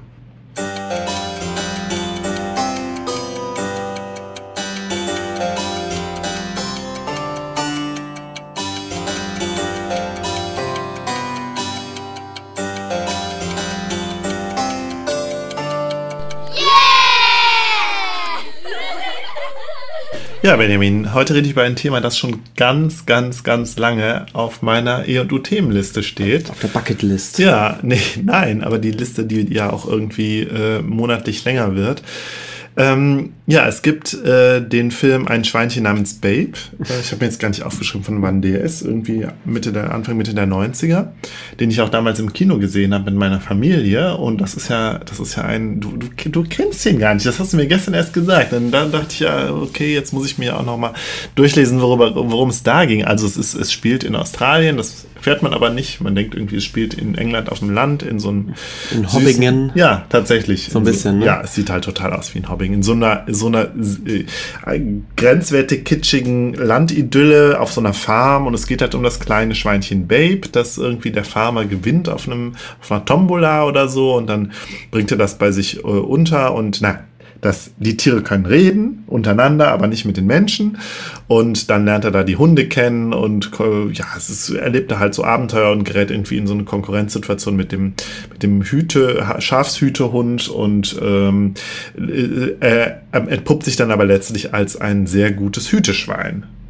Also, ein Scha Schafsschwein. Statt ein, Hute, statt ein Hütehund. Ja. Genau, weil er halt irgendwie so nett mit den Schafen redet. Für Leute, die es gar nicht kennen, muss man schon nochmal sagen, es ist ein Realfilm. Ja, ne? genau, es ist ein Realfilm. Aber, die sprechen ja miteinander. Genau, weil okay. irgendwie mit, mit ich glaube tatsächlich schon ein bisschen mit CGI oder auch teilweise mit so Animatronics äh, ja, die Munde, Münder bewegt wurden. Mhm, also man, sieht dann halt das so ein bisschen drauf kopiert. Und ja, ist, ich fand es damals halt auch ganz überzeugend. Das ist halt wirklich, also diese, ich habe ja schon so ein bisschen Fable für so, für so ähm, Tier, äh, Tiere, die reden können und dann auch in so einem Setting. Es ist so ein bisschen wie, wie, ja, keine Ahnung, wie Wind in den Weiden oder Tier, als die Tiere den Wald verließen oder so. Also, also dieses, ja, Farm der Tiere, fällt mir auch gerade ein, aber nee, so ist es halt nicht. Es ist, ja, es ist nicht düster, es ist nur, also manchmal passieren zwar schlimme, schlimme, traurige Dinge, aber es ist halt, es ist halt ein, ein positiver, niedlicher Familienfilm. So, und dann wusste ich, es gab immer die Fortsetzung, die äh, 1998 rauskam. Und, Moment, stimmt es überhaupt? Erzähle ich überhaupt? Ich muss noch mal kurz blättern. Ich blätter sowieso mal zu meinen, zu meinen, äh, ja, 1998. Ähm, Babe, Pick in the City. Äh, ein Schweinchen namens Babe in der großen Stadt. Pick in the City. Oder Babe in der großen Stadt, ich weiß es gar nicht. Und den habe ich nie gesehen, bis auf heute Morgen. Und ich hatte aber immer im Kopf, ja, der soll ja so gut sein. Der soll ja besser sein als, das, äh, als der erste Teil. Und er soll so düster sein und so dystopisch irgendwie. Dystopisch? Ja. und ähm, also so ein bisschen so ein Geheimtipp auch. Mhm. Ja. Und ich kann es ja schon mal vorwegnehmen. Mm, ja, nee. also, mm, er hat mir irgendwie nicht gefallen. So. Jetzt lass Blöd, mal die Katze aus dem Sack. Es gibt doch den berühmten Regisseur vom zweiten Teil. Ja, woher weißt du das? Das ist nämlich das Einzige, was ich von dem Film weiß, dass er von dem gleichen Regisseur ist wie Mad Max. Ja, Mad Max. von dem George Miller, ja. ja. Und ähm, ich habe auch gedacht, ja, vielleicht merkt man das. Und ich weiß auch nicht, ob man es merkt. Also ich hatte an ein, zwei Stellen das Gefühl, ja, hier merkt man es vielleicht. Ähm, Erzähle ich dann gleich. Aber grundsätzlich, ja, hm, ja. Also es hat, der Film hat, der erste Teil ist natürlich dazu da, um einen zu verzaubern, so was weiß ich, so ähnlich wie so ein Amelie-Film einen verzaubert. Und der zweite ist düster und er ist aber auch irgendwie, ja, ich habe mir das mit der Stadt und der Darstellung der Stadt ja, anders vorgestellt. Und irgendwie hat mhm. diese düstere Atmosphäre, von der ich dachte, dass dieser Film, also dass die Stadt, der Stadt äh, das auch hat, äh, hat mich nicht überzeugt. Ja, ich erzähle mal so ein bisschen den Plot. Also, ähm, genau, Babe hat ja so einen Preis gewonnen als bestes Hüteschwein, kommt davon zurück und kriegt immer so, es flattern Angebote ins Haus, die der Bauer Hoggart, Hoggart Hoggett, ja, heißt er, äh, nicht annimmt und äh, ja, er bleibt halt einfach auf seiner Farm mit dem Schwein und dann passiert aber ein Unfall, an dem äh, Babe nicht ganz unbeteiligt ist und der, der Bauer bricht sich irgendwie alle Armen und alle Beine und ist im Rollstuhl und ähm, dann kommen auch noch Leute von der Bank und wollen irgendwie Geld haben, keine Ahnung warum, das wird, also der, der, der Film lebt auch viel durch so Andeutungen, die man sich dann denken muss, wo ich denke, ob Kinder das so verstehen naja, auf jeden Fall ähm, denkt die Frau dann, ja, ich habe mit, mit, mit, also die Frau von, von dem äh, Bauer, ja, äh, Esme Hoggart, denkt sich, ähm, ich versuche es jetzt mal auf anderen Jahrmärkten äh, und äh, versuche mal irgendwie, weil sie auf einem Jahrmarkt schon mal so Erfolg hatten mit dem Schwein, äh, Geld einzutreiben und reist dann, will dann äh, abreisen äh, weil sonst droht die Farm dass, dass die Farm verkauft wird, ja. Und dann fliegen sie halt tatsächlich mit dem Flugzeug und ähm, da beginnt schon so ein, äh, beginnt schon, diese, also verlässt irgendwie der Film auch die Idylle und kommt so in die chaotische große Stadt. Und auf dem Flughafen wollen sie dann eigentlich den Weiterflug erwischen zu diesem Ort, wo dieser Jahrmarkt stattfindet. Und ähm, werden dann aber, dann werden sie der, der, der äh, geraten sie so in, in die Fänge der Drogenfahndung und Babe hat dann auch schon so ein Gespräch mit so einem, so einem schnüffelnden Drogenhund und äh, ja, also aufgrund einer Reihe von Missverständnissen wird die Frau dann, ähm, nee, die, da wird sie noch nicht verhaftet, aber sie erwischen nicht ihren Weiterflug und dann stranden sie halt in dieser Stadt. Es ist eine Fantasiestadt namens Metropolis, glaube ich tatsächlich sogar, Metropolis City. Und das ist eigentlich so, dass dann doch das Beste an dem Film, wie diese Stadt aussieht. Die Stadt ist nämlich, man sieht so, man sieht so ab und zu mal so total, ja, so ein bisschen wie, wie so, so Skyline von, von New York halt auch, aber diese Stadt ist irgendwie eine, ein äh, zusammenkomponiert aus allen großen Städten mit allen ähm, Landmarks, die es so gibt. Ich zeige mhm. dir jetzt hier gerade mal äh, so ein, so ein ähm, Screenshot, ja. Mhm. Also du guckst hier praktisch auf, auf diese Hochhäuser und da sind irgendwie alle bekannten Hochhäuser, die es gibt. Hier ragt übrigens der Berliner Fernsehturm auch noch so hoch, den man kaum sieht. Ja, weil Trade Center das alte im Hintergrund und auch noch so ein paar andere aus, aus New die York Oper und Chicago. von Sydney ist vorne. Vorne ist die Oper von Sydney, dann ist hier die Basilius-Kathedrale vom Roten Platz, hier ist das Hollywood-Schriftzeichen, da ist dieser Christusstatue in Rio, äh, da ist der Eiffelturm rechts und man sieht hier auch die Golden Gate Bridge. Also alle bekannten Ach, Wahrzeichen. Und alles auf so einer, so einer Art Stadtinsel, die sehr ja, wie Manhattan genau, gelegen ja. ist. So. Aber man sieht halt nur ein, zwei Mal diese, diese Totalen auf diese Stadt. Und ansonsten ist es halt, äh, ja, es ist halt schon, diese Stadt schon, soll schon so immer diese Moderne auch darstellen. Also manchmal sieht man so hochmoderne Häuser, aber die Autos sind zum Beispiel dann, weiß ich nicht, eher so aus den 50ern und die, wie die Leute rumlaufen, laufen, ist auch sehr gemischt. Also so, die Stadt ist so eine quintessential Big City irgendwie. Mhm. Und das macht schon Spaß, sich das anzugucken. Da hatte ich aber tatsächlich erwartet, es wäre es wär düster, es wäre so ein bisschen wie Gotham City. Ist es aber gar nicht. Es ist halt äh, quirlig und bunt und laut und ja. Ähm, vor dem Hintergrund fand ich aber dann, dann hat es dann doch auch nicht so funktioniert mit der Story, die erzählt wird. Wie Zootopia.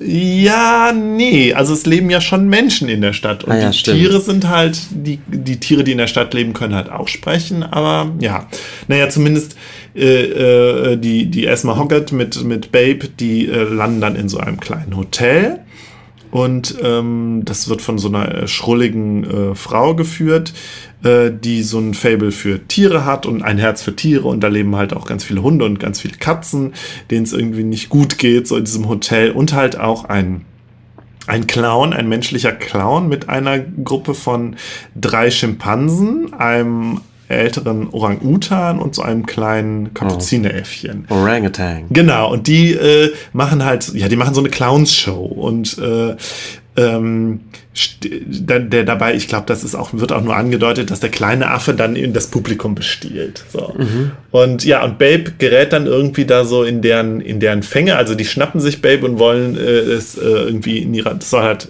Teil des Zaubershow, äh, der Zauber Clowns-Show werden. Mhm. Also es ist irgendwie so eine Mischung aus Clownerie und ähm, und ähm, Zaubershow und dann treten sie in so einem ähm, Krankenhaus auf und da geht dann alles schief, weil es ist halt auch immer so eine es, so äh, kommt immer wieder vor, dass Babe Babe ist ja total naiv, aber halt auch so gutmütig und und äh, freundlich und glaubt nur an das Gute, aber halt total tollpatschig. Mhm. Und dann äh, ja passieren immer so Katastrophen und dann irgendwie gibt es ein Unglück mit dem Clown.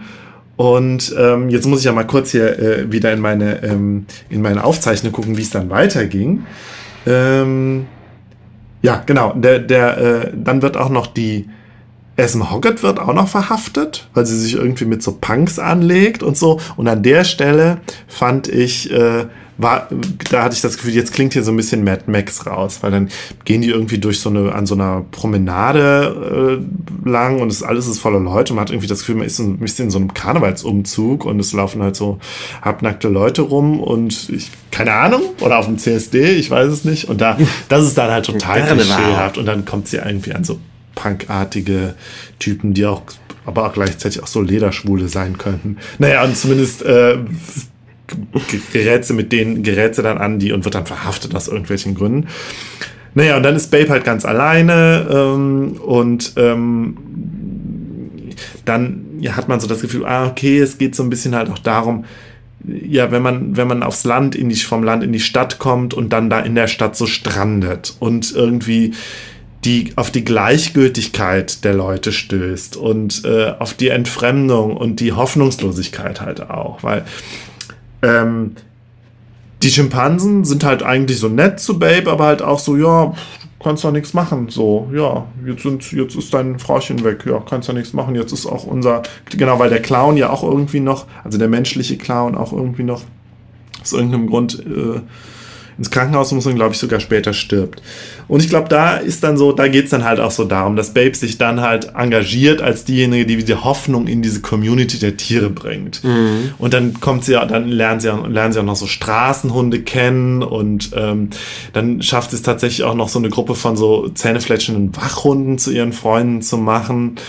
Und ja, so viel, das war es eigentlich dann auch schon mit der Story. Irgendwie die bösen Nachbarn vom Hotel äh, kriegen dann irgendwie raus, dass da die, dass da so viele Tiere sind und die dann, genau, dann hat Babes tatsächlich geschafft, so eine, so, so, eine Kommune zu gründen und die haben irgendwie dann Essen organisiert und alles ist erstmal ganz gut und dann kommen aber die Nachbarn und rufen das Tierheim, da werden die Tiere alle eingefangen, wehren sich natürlich noch so ein bisschen und es gibt die eine oder andere herzzerreißende Szene. Die Schimpansen kriegen auch noch Babys und dann ist immer noch dieser alte Orang-Utan, der so ein bisschen so, na, wo ich mir auch nie so ganz sicher war, ob da nicht das eine oder andere rassistische Klischee irgendwie rauskommt, weil er ist halt so, ja, es ist, ist so, so, so irgendwie auch so ein Butler-Typ, aber ist irgendwie so auch schon total, auch total die Hoffnung verloren und zugleich möchte aber auch irgendwie Mensch sein und so. Ja, ein bisschen problematische Figur, hatte ich das Gefühl. Ähm, naja, und auf jeden Fall werden sie dann halt vom Tierheim äh, äh, alle gecasht, bis auf Babe. Und dann schaffen, oder Babe und noch so ein paar ihrer besten Freunde. Und dann schaffen sie es aber aufgrund der guten, des guten Riechers von Babe, äh, quer durch die Stadt laufen sie dann zu dem Tierheim und befreien dann die Tiere. Und äh, Esme Hoggett hat sich auch irgendwie, kommt auch aus dem Gefängnis. Und am Ende, dass der Showdown findet in einer großen Gala äh, statt, irgendwie so eine äh, Benefizveranstaltung. Und ähm, naja, da werden die Tiere halt alle gerettet und am Ende können sie dann alle, äh, wird das, dieses Hotel dann verkauft und aufgrund dieses Erlöses können dann alle Tiere, einschließlich der Schimpansen und der Hotelbesitzerin, wieder zurück zur Farm und wir haben ein wunderbares Happy End. Ja. Mhm. So, jetzt ein, ein Schweinsgalopp durch, die, durch den Plot. Der, ja, ein Schweinsgalopp. Ja. das war pun not intended. Ähm, ja, und es war irgendwie, es hat mich so. Ich habe irgendwie mehr erwartet. Ich habe gedacht, das wäre so, das wäre un untergründiger und düsterer, als es dann tatsächlich war. Also es klang natürlich immer mal so an. Manchmal gab es auch tatsächlich so Szenen, wo du denkst, oh, ist das jetzt wirklich, ist der Hund jetzt da wirklich ertrunken? und so, so mhm. Situationen, wo du das, wo das so angeteasert wird, aber dann geht dann doch alles gut und es ist letztlich dann doch irgendwie so ein Kinderfilm, aber halt auch irgendwie dann doch nicht so der idyllische Kinderfilm wie der wie der erste Teil und irgendwie habe ich dann aber auch wieder gemerkt, ja, man merkt es dem Film an, dass er schon 20 Jahre alt ist. Also er hat schon so eine gewisse Patina, aber eben halt auch nicht so eine gute Patina sondern man hat, also ich habe mich irgendwie so ein bisschen auch peinlich berührt gefühlt von dem Film. Mhm. Ja. Ich finde ja interessant, das ist ja inzwischen, glaube ich, auch so eine Trope schon, die Idee der Großstadt als eigentlicher Dschungel als der also Großstadt uralte Trope, ja. In die man dann als jemand, der da nicht aufgewachsen ist, reingerät und denkt, hu, hier ist, hier ist es eigentlich richtig wild. Also dieses, diese, diese, dieses Austauschen von der Zivilisation als die eigentliche Wildnis, ja. Und, äh, Ach so meinst du das, ja. Deswegen auch mit den Tieren. Und ich denke gerade an Crocodile Dundee 2, der Kenn diese Trope macht. Kenn ja. ich. Aber es ist interessant. Crocodile ja. Dundee als jemand, der sich in der Wildnis auskennt und mit Alligatoren Kevin kämpft. alleine in New York. Und, und Crocodile Dundee kommt da auch im zweiten Film nach New York, wo er sich natürlich überhaupt nicht zurechtfindet, weil er natürlich eher mit dem Messer auf Alligatoren äh, äh, irgendwie damit besser klarkommt, als, äh, keine Ahnung was, äh, sich ein Aber stimmt, du hast recht, da bin ich auf die Idee bin ich gar nicht gekommen, dass tatsächlich dieses, wir versetzen die Person aus dem ersten Teil jetzt mal in die Großstadt, wirklich so ein Klischee eigentlich. Genau, ist. und dass dann dabei rauskommt, dass der, der ach so zivilisierte Großstadtmensch ja das, der eigentliche, der eigentliche Kannibale ist, der ja Mhm, über der Leichen geht Wilde, und, ja. und, und keine Empathie mehr hat und so. Ja. Ich, das ist jetzt schon, schon sehr, sehr hoch interpretiert. Na, aber ja, aber aber gerade bei ja, so Komödien ist das ja. so ein Ding, was ganz gut Stimmt, geht. ja, und die- Kevin alleine in New York. Natürlich. Ja. Und irgendwie Groß, der, der zweite Teil des großen. Und mit einem äh, interessanten Dreh, ja sogar ja. Star Trek 5, wo, wo die in New York landen, was so ähnlich ist, ja, die, äh, dieses, und Mhm. Ja. wo man dann so merkt, krass, der, der New York, der, der, der New in York, San Francisco sind die, ja. ach so, okay, aber der, Ja. der, stimmt, das ist in San Francisco, aber jedenfalls der, der moderne Großstadtmensch ist, ist ja der eigentliche Wild. Da gibt's bestimmt noch ganz viele andere Beispiele, die mir jetzt gar nicht Ja, einfallen. ich schäme mich auch, dass mir gerade nur so, so, so groteske Beispiele Ja. einfallen, aber ich habe das Gefühl, das ist so eine Trope, oder? Ist es total. Und aber was mir, ich habe tatsächlich auch so dann zurückgedacht, ja, das ist eine Truppe, die gibt's schon seit Balzac irgendwie, ja. Der, das ist der, der Land, der Landdepp oder was weiß ich. Stimmt, hier, äh, ja. ähm, ähm, ähm, ähm, von Flaubert, wie heißt sie nochmal? Madame Bovary und so, halt die, die aufstrebenden Leute, die in die Stadt Ja, kommen und so. ich glaub, das ist ja auch- Und dann da irgendwie auch, ja, ja, aber es werden halt so bestimmte so, so städtische Charaktere eben halt auch geschildert und wie, wie, wie die Städte halt so sind. Sie sind halt, es ist halt, es herrscht halt Anonymität, Entfremdung, ähm, Gleichgültigkeit gegenüber glaub, den äh, anderen als, und Hoffnungslosigkeit. Der ein oder andere Literaturwissenschaftler wird uns jetzt eine, eine Liste an Klassikern Anfang des 20. Jahrhunderts oder um 1900 nen- nennen können, Ja. Die, die, die das Genau Großstadt das, als, als ja. Hort des Elends Ja. und der Verwahrlosung und, und der, der moralischen Degeneration. Ich glaube, da gibt es, Ja, ähm, da gibt es eine lange Liste. Ne? Auf jeden Fall. Aber ich wollte jetzt zumindest bei Hollywood-Filmen bleiben, die ich so Ja, du kenne. hast schon und da fällt mir witzigerweise solche Sachen wie Star. Star Trek ein. Ja, ja, wobei das dann dieser, dieser große, dass sie dann ja auch irgendwie zusammenfinden, sich gegenseitig helfen und so und dann tatsächlich so eine Art Kommune bilden, das fand ich dann doch wiederum ganz süß, ja. Und natürlich, der Film lebt natürlich von den Tieren, also von den von der auch der Cu- Cuteness der Tiere und wie die reden und so und dann die die Straßenhunde, die dann sagen, ich habe seit drei Tagen nichts gegessen und mein Herrchen hat mich verlassen. Das ist natürlich herzzerreißend. So. Aber das war im ersten Film ja auch schon so. Und so ein Stilmittel äh, da, im, im zweiten, den den wir aus dem ersten Film kennen, ist, es hat immer so immer so Kapiteleinblendungen. Also dann ist dann wird der Bildschirm schwarz und kommt dann so und das Chaos geht weiter oder so. Und äh, auch so ein, so ein winziger B-Plot. Äh, es gibt so eine Gruppe von drei Mäusen, die immer so singen zwischendurch. Die gab es auch schon im ersten Teil und das war auch so einer der Highlights. Und die tauchen auch immer mal wieder auf und singen irgendwie und kommentieren. Und, Der, der Chor, der Klasse, der ja, schon so Chor ein der. Ja, ja, es ist, es, es ist tatsächlich so. Ah ja, und ich habe auch die Ente Ferdinand vergessen, die Babe irgendwie folgt in die Stadt, aber die tatsächlich nicht mehr so ein, die im ersten Teil auch so einen B-Plot hatte, aber jetzt hier gar nicht, also gar nicht mehr so wichtig ist irgendwie.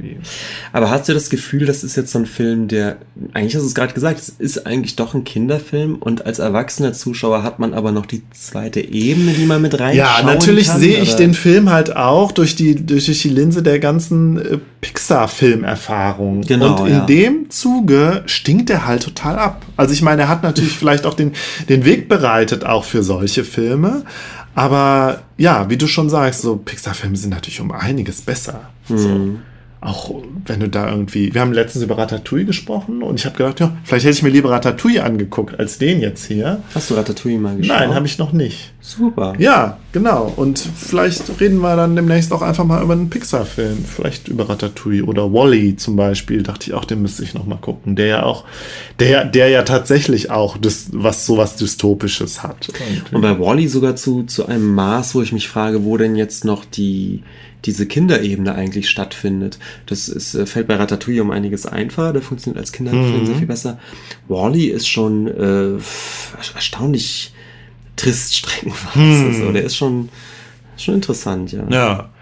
Ja, ja und ich habe natürlich äh, ich weiß, ich habe damals, im, es gibt, gab so eine Zeit, wo es, also gerade in den 90ern gab es mehr so Tierfilme irgendwie. Erinnerst du dich den? Der hieß, glaube ich, eine, eine ganz besondere Reise oder so. Die große Reise von so ähm, einem, einem, zwei Hunden und einer Katze, die irgendwie ihrer Familie hin und her reisen. Erinnerst du dich?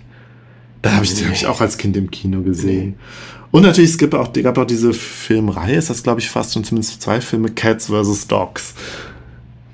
Und mir fällt gerade Feibel der Mauswanderer ein. Ja gut, ja stimmt, das ist natürlich dann eine Zeichentrickserie. Der ja, der ja auch in New York landet und als, als verwaistes Mäusekind und... Und auch total düster ist. Klar, wenn du der ganze, wenn du dann, ich meine, Feibel der Mauswanderer, ist das, ist das Disney oder ist das so ein Don Bluth-Film? Ich glaube, das ist äh, Disney, tatsächlich, ah. oder? Gab doch diesen, ach, einer der wunderschönsten, tollsten Disney-Balladen, würde ich sagen. Ja. Wenn es dann jetzt du, Disney ist, aber es hat ein, hat ein, hat ein wunderbares, äh, wunderbaren Song. Ja, nee, von Don Bluth, genau. Ach, Don Bluth, ja. ja, der ja immer die düsteren Filme gemacht hat. Der ich dachte hat, immer, das wäre Disney gewesen. Ja, nee. Ja, die Don Bluth-Filme sind auch, da könnte man auch mal eine ganze Folge über die machen, weil die ja alle dieses Düstere haben, ja. Ich habe erst Jahre später herausgefunden, dass ja, ich glaube, das Auswanderer geht, das geht mir, das geht vielen Leuten so. Ja. Ja, Benjamin, das war mein, mein dann doch irgendwie enttäuschte Erfahrung mit Babe Pick in the, äh, Pick in the City. Und äh, ja, letztlich hat sich herausgestellt, dass, glaube ich, mein ähm, so dieser Gedanke, dass, dass der Film besser sein sollte als der erste und so ein bisschen als Geheimtipp galt, weil der Roger Ebert, der große äh, Filmkritiker, äh, äh gesagt hat, dass der zweite ihm besser gefallen hat als der erste, zumindest laut Wikipedia.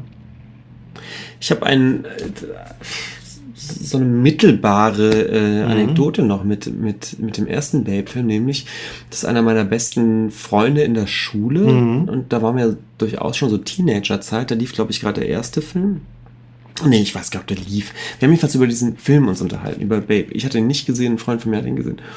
Und der Freund war relativ äh, begeistert davon und hat mal so, so halb angetrunken, angefangen von diesem Film zu. Er hat sich total, also so in so, in so Rage geredet und, mhm. und, und, erzählte von diesem Film und diesem Film nochmal durchlebt, was dann irgendwann zu so einem riesen Lachkoller führt, weil, weil wir irgendwann sagten, sag mal, du bist ja voll drin.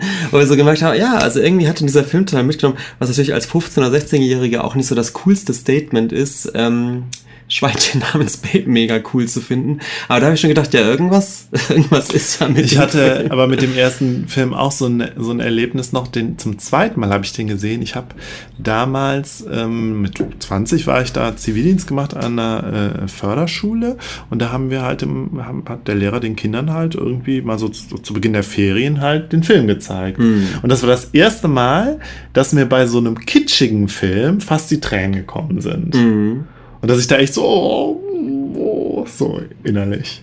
Aber wir hatten ja schon mal über Disney gesprochen und das Disney, das Disneys, also wirklich Walt Disney, der Person ja. auch, dass, dass Disney selbst ähm, sozusagen die, das war für ihn so die, die, äh, der Goldstandard, den er erreichen wollte, mit so vermeintlichen Kinderfilmen Leute aber auch zum Weinen zu bringen. Mhm. Und ähm, Disney hat das natürlich auch wirklich dann perfektioniert und interessanterweise ja auch häufig an Tierfiguren, ne? Und ich, der, der, der ja. Film der Filme ist natürlich Aber Hunde immer noch, gehen ja auch immer. ist immer noch Bambi, ne? Und ja. wenn Bambis Mutter stirbt, ist, da muss man schon Ja, oder wenn Hund die Mama, sein. wenn da die Mama von Littlefoot stirbt. Ja, und das ja. haben Disney-Filme auch raus und Ende. Und das Interessante ist ja schon, warum das gerade an Tierfiguren so unglaublich gut funktioniert anscheinend.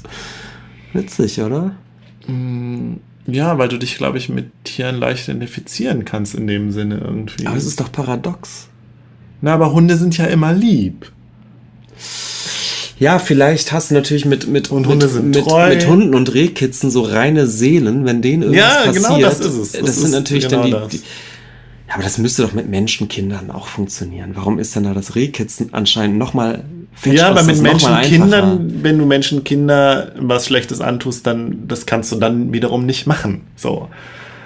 Achso, das, das, das, ist, das ist nicht zeigbar. Das ist schon tab tabuisiert. Ja, das kann ja. natürlich gut sein. Mhm.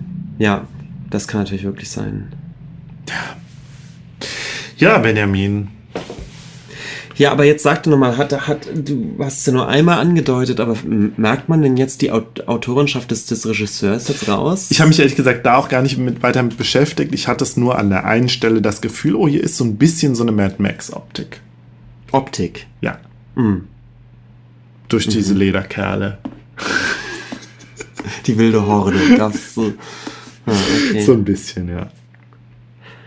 Gut, ja, machen wir. Dann machen wir einen Nachklapp. Ah, oder machen wir machen erst die Kunstdefinition. Wir machen erst die Kunstdefinition. Dann ja.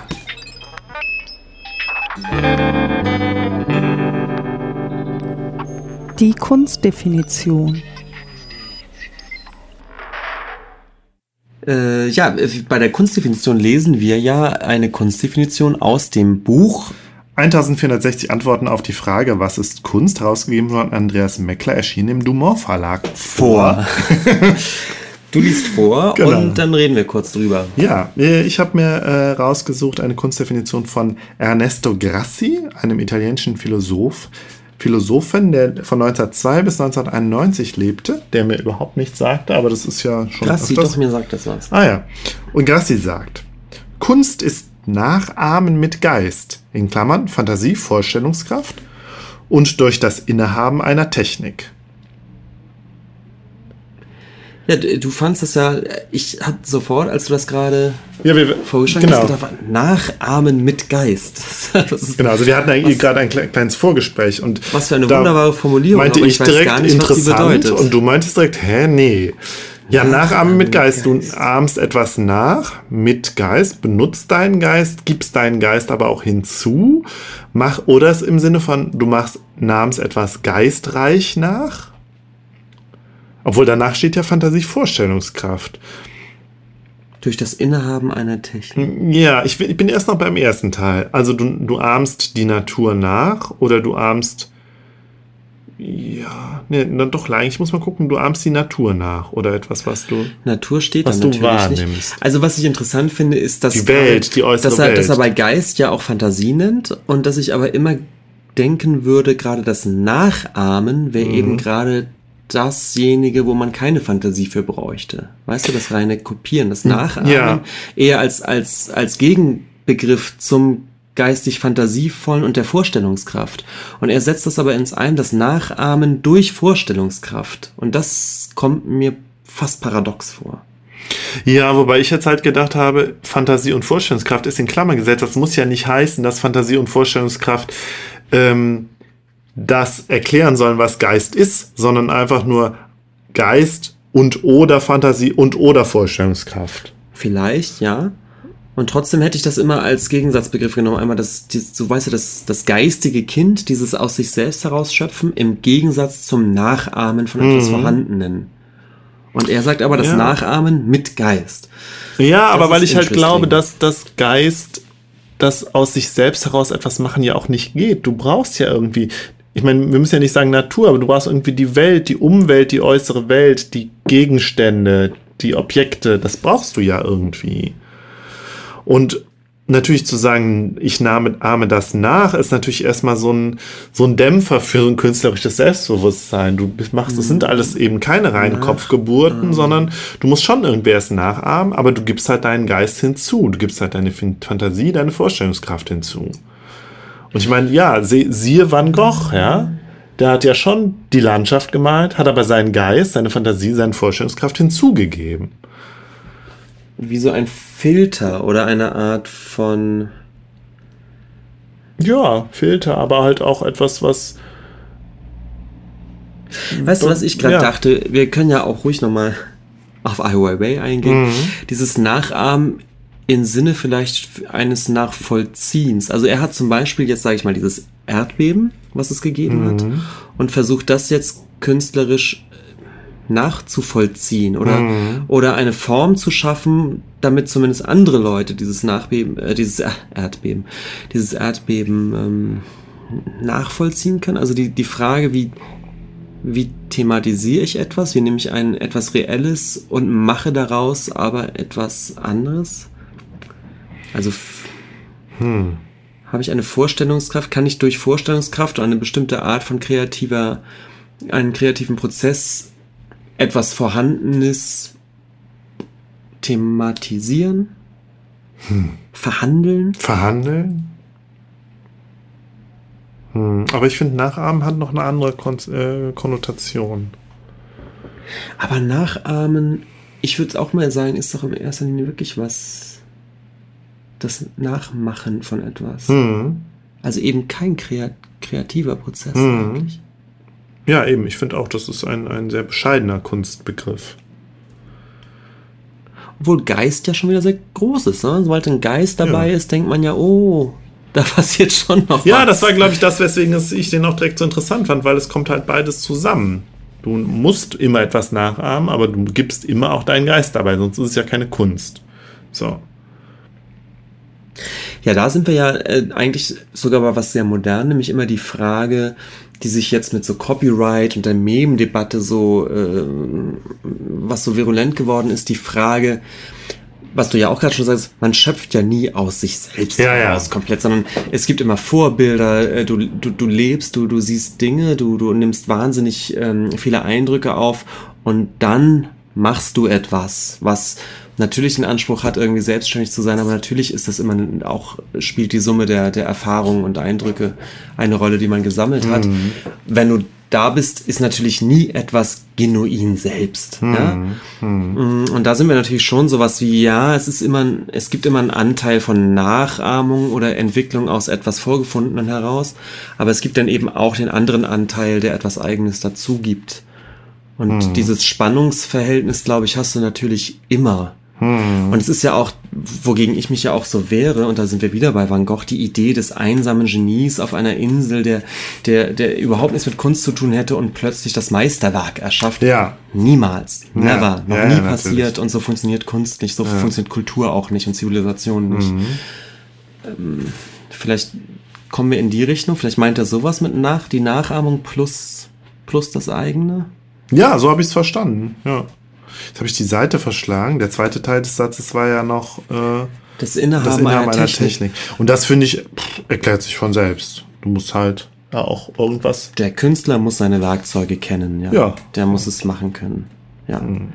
Das ist ja das ewige Problem. Man muss dann leider doch auch Gitarrenakkorde üben, um die, um Lieder zu schreiben. Und man muss schon, äh, ja, du musst deine Werkzeuge schon leider beherrschen. Das, das nervt, aber ich glaube, sonst geht's nicht gut. Oder du musst Gehilfen bezahlen können. Richtig, man muss ja auch nicht äh, jeden einzelnen dieser Samenkörner selbst Herstellen oder bemalen. aus Porzellan her hergestellt haben, ja. So, jetzt kommen wir zum Nachklapp. Kommt vom Nachklapp. Ja. Da war das Nachklappgeräusch. Ja. Ja, Benjamin, ich habe dir eben äh, noch, äh, also habe ich dir eben gezeigt, einen kleinen Ausschnitt, bei YouTube kann man den sehen, von einer, einem Beitrag aus der Sendung Monitor aus dem Jahr 1969 über, Perry Roden. ja, Perry Rodan, Rodan. das ja angeblich dann doch keiner sagt, so. Ja, und äh, es haut so ein bisschen in die Kerbe von so, also was wir ja auch mit, wir haben ja schon, wir haben ja äh, über diese, äh, diese ähm, Doku, äh, diese Doku-Sendung Mama Papa Zombie gesprochen. Und das haut jetzt wieder äh, in so eine Kerbe, als ich das gesehen habe, dachte von so verhand höchst kulturkritische Abkanzelung von populärer Kultur. Nur noch mal noch mal krasser und noch mal anders und natürlich auch noch mal ein bisschen älter. Es ist halt von 69. Ja, und was, was sehen wir? Was wird uns beigebracht? Was wird uns gesagt in diesem kleinen Ausschnitt? Also die Vokabeln, die Vokabeln, die ich die ganze Zeit aufgeschrieben habe, waren erstens Periodan und zweitens äh, faschistisch. Fasch Periodan. faschistisch, äh, Ja. faschistisch, faschistisch, faschistisch. Irgendwas an Perry Roden ist furchtbar faschistisch. Ich, ich habe mir auch ein Das die paar. Begriffe notiert. Macht, Machtgier, Kraftmeierei, Reinheit der Rasse, Führerkult, Schwärmerei für den starken Mann, die neue Gottähn der neue gottähnliche Führer der Menschheit, Kampf um Lebensraum, Vernichtung unwerten Lebens. Kampf um Lebensraum. Also das Ganze wird, ähm, also Perry Roden, die Bücher werden in den Kontext von faschistischer Propaganda gestellt letztlich. So. Total, ja. Mhm. Ja, ja. Es wird halt alles rhetorisch hergestellt und Bilder gezeigt aus, also Illustrationen aus den Zeitungen, äh, Zei Heften. Ja, Buchcover wahrscheinlich. Buchcover oder zum Heftcover Teil. äh, zum Ja, größten genau. Teil. Ich glaube, in den Heften selbst gibt es dann nicht nochmal Illustrationen. Ja, das oder? kann, nee, da gibt es, glaube ich, nur ich diese. Risszeichnung. Ja, und es wird halt der berühmte Zukunftsforscher Robert Jung zitiert. Perry Roden ist der Ersatz-Hitler, der Hitler des Weltraumzeitalters. Also ich gebe es jetzt, zitiere es jetzt nicht wirklich, sondern ich gebe ihn etwa äh, wieder was. Paraphrasierst. Ja. Und ähm, ja, was es halt so suggeriert, ist, dass das irgendwie die, die Leser dann irgendwie, also dass es so ein, so ein gewisses Bedürfnis der Lehrer, Leser halt auch kompensiert. Ich meine, äh, die Nazi-Diktatur ist äh, 69, da ist die 15 Jahre her. Das ist ja irgendwie auch gerade so die Zeit, wo, wo, der, wo die Aufarbeitung anfing und wo kritische Intellektuelle natürlich zu Recht, ja, gen ganz genau hingeguckt haben, wo noch überall faschistische Überbleibsel sind. Und ich muss sagen, ich habe ich hab mir sogar ein Schaubild gemacht, weil meine Gedanken und meine Gefühle beim, beim Sehen dieses äh, Beitrags waren sehr, waren, sehr, waren sehr differenziert. Weil ähm, ich muss, der Kontext des Ganzen, wie ich überhaupt auf diesen Be äh, Beitrag gekommen bin, war, dass ähm, ein, ein, ein, ähm, ein Twitter-Nutzer, dem ich folge, der, den ich auch sehr schätze, hat diesen Beitrag eben verlinkt und aber auch mit so einem sehr abwehrenden, abschätzigen Kommentar. So, und dann sehe ich diesen Beitrag und er ist natürlich in erster Linie unfreiwillig komisch, weil er erstmal diesen krassen kritischen Duktus irgendwie hat, aber auch so ein bisschen over the top wieder ist und wo man denkt, ja gut, ihr übertreibt's aber auch. Und ähm, was vielleicht dann auch wieder so einer Fernsehlogik oder so einer journalistischen Logik geschuldet ist, dass natürlich alles übertrieben und auf einen gewissen Punkt gebracht werden muss. Also Perry Rowan ist faschistisch. Über Zwischentöne können wir jetzt hier nicht reden. So. Und ich habe mir tatsächlich, ich habe mir so ein, ein, ein Schaubild gemacht, wo ich das so, diese verschiedenen Aspekte dieser ganzen Debatte auch aufgezeigt hat. Also wir haben einmal so diese Dimension, Aufklärung, Faschismuskritik, Kritik eben auch von so bestimmten Männlichkeitsbildern, ja, das eben Kraftmeierei und so, Militarismus, Totalitarismus, was mit Sicherheit alles bei Perry Roden drin ist. So, das auf der einen Seite. Diese Dimension, auf der anderen Seite, ganz klar atmet dieser Beitrag so ein bürgerliches, bürgerliches Ressentiment gegenüber der Trivialliteratur. So, also ich finde, einerseits hast du dieses Ressentiment, andererseits hast du eine berechtigte Kritik. So, und das alles natürlich dann im Kontext von so einem Fernsehbeitrag, wo es überspitzt werden muss. So, auf der anderen Seite hast du ähm, ein heutiger Blick, ja, auf Perry Roden als Trivialliteratur, generell auf alle Phänomene von U-Kultur, ähm, ist natürlich, dass du eben nicht mehr so Angst hast vor solchen Produkten, weil du eine Refaschistisierung befürchtest, sondern du denkst, du gehst erstmal davon aus, die Leute, die das konsumieren, können damit umgehen. Die werden nicht, das ist nicht wie, wie du legst einen Schalter um und schon hast du da Faschisten, so. Sondern du bist ein bisschen, gehst ein bisschen gelassener mit sowas um. Und da kannst du natürlich schon analysieren, ähm, dass das, dass es vielleicht problematische Aspekte beinhaltet, aber du hast nicht mehr diesen, diesen alarmierten kulturkritischen Tonfall drin. So. Auf der anderen Seite glaube ich aber schon, dass es damals, vor allen Dingen vielleicht damals, wie heute aber auch, natürlich auch Konsumenten gibt, denen diese problematischen Anteile irgendwie ansprechen. Ja. Wir haben ja auch gesehen, diese, diese, das wurden dann ja auch so zwei Typen, so zwei jugendliche äh, Periodenleser konsumiert, wo du auch gedacht hast, was sind das für Deppen? gut, ich bin jetzt gerade unfair, aber ich habe halt schon gedacht, ja gut, aber es kann natürlich auch trotzdem sein, dass, also wenn, wenn ich schon dem Perioden zugestehe, dass es bestimmt, zumindest in den Anfangszeiten, so einen gewissen, so gewisse Aspekte hat, wie, ja, Führerkult ist so ein, so ein, so ein großes Wort direkt, aber ja, dass das bestimmt natürlich auch was angesprochen hat bei den, bei den jungen Lesern, ja. Und wo ich aber das Gefühl habe, ja, die heutigen Perry Roden Fans müssen das natürlich von sich weisen, diese Aspekte. Also ich finde jetzt aber zweierlei ganz interessant, nämlich Ja. dass, äh, und das sagen ja auch diese Perry Roden-Fans, und so habe ich Perry Roden auch mal verstanden, dass das ja äh, schon auch ein, ähm, ein großer Appell ist an das Zusammenleben von verschiedenen Kulturen und ganz verschiedenen Arten von Wesen. Ja, das ist immer das, das Tolle in der Science Fiction, ja, ähm, dass, dass man direkt von, von ganz verschiedenen Lebensformen ausgeben kann, die jetzt äh, irgendwie aber zusammenleben Rassen. muss genau den Begriff habe ich jetzt versucht zu vermeiden, aber natürlich steckt das dahinter, ja. So, und dass da Perry Roden ja auch einen riesengroßen Punkt macht und auch die, die Figur Perry Roden als, ja, jetzt kommt das schlimme, schlimme Wort, als eine Art von Führer natürlich von, von, von, von, von so einer Allianz. Wir sind ja gar nicht beide nicht so gut drin. Überhaupt nicht. Ich habe ja noch nie nicht. irgendwas von Perry Roden gelesen. Aber dass vielleicht irgendwann mal ich mache. das durchaus verstanden habe, dass es so, so ähnlich wie auch in diesem Star Trek-Universum schon darum geht, ähm, ein Zusammenleben von, von diesen verschiedenen Lebensformen zu ermöglichen. Und Perry Roden versucht da gerade ein, eine Harmonie und einen gewissen Frieden herzustellen, der natürlich immer wieder darauf, äh, darauf hinführt, ähm, Bedrohung dieses Friedens dann auch zu bekämpfen. Und dann kommt es eben zu diesen wunderbaren Kampfszenen, über die man sich wahrscheinlich als Leser dann auch immer freut. Aber die, die Motivation dieser Kämpfe ist ja doch eine diametral entgegengesetzte als die eines Faschismus, der versucht jetzt eine, eine Idee von einer ja, Rasse natürlich argumentiert das ja, und So. das wird hier, das wird in dem Beitrag nicht klar- gesagt. Es geht natürlich auch um unbewusste Aspekte. Ja, unbewusste aber ja, Prozesse. ja, Ja, da kannst du wieder nichts mit anfangen, wenn es psychoanalytisch wird. Ich finde, ich find, wenn das, wenn das Motiv ein so entgegengesetztes ist und das Ziel irgendwelcher Kampfhandlungen ein so entgegengesetztes ist als das des Faschismus, kann man nicht sagen, ja, aber es wird auch gekämpft und das ist schon faschistisch. Nö, darum geht's gar nicht. Es geht tatsächlich äh, um, um also ja, wir, wir diskutieren jetzt hier wirklich über was, was wir nie gelesen haben. Und ich glaube auch der Eschbach in seinem Buch, äh, das ist natürlich auch nicht der, der Perry Roden aus den 60ern.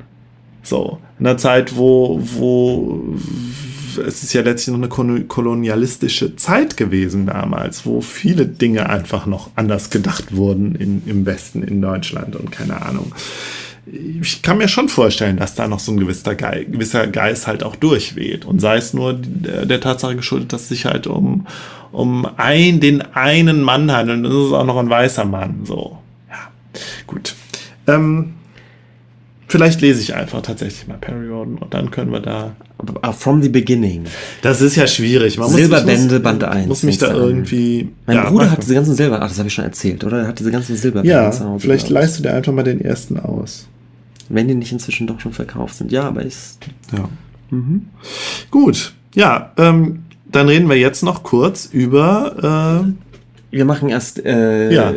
ich komme nämlich gerade aus Basel und habe äh, die Ausstellungseröffnung gesehen von William Kentridge Äh, ja, im Kunstmuseum Basel. A Poem That Is Not Our Own. ja. Ähm, total beeindruckende Ausstellung. William Kentridge ist ein Süd Südam Südafrika. südafrikanischer Künstler. Genau, weiß, das m- muss man sagen, ist sicherlich auch wichtig.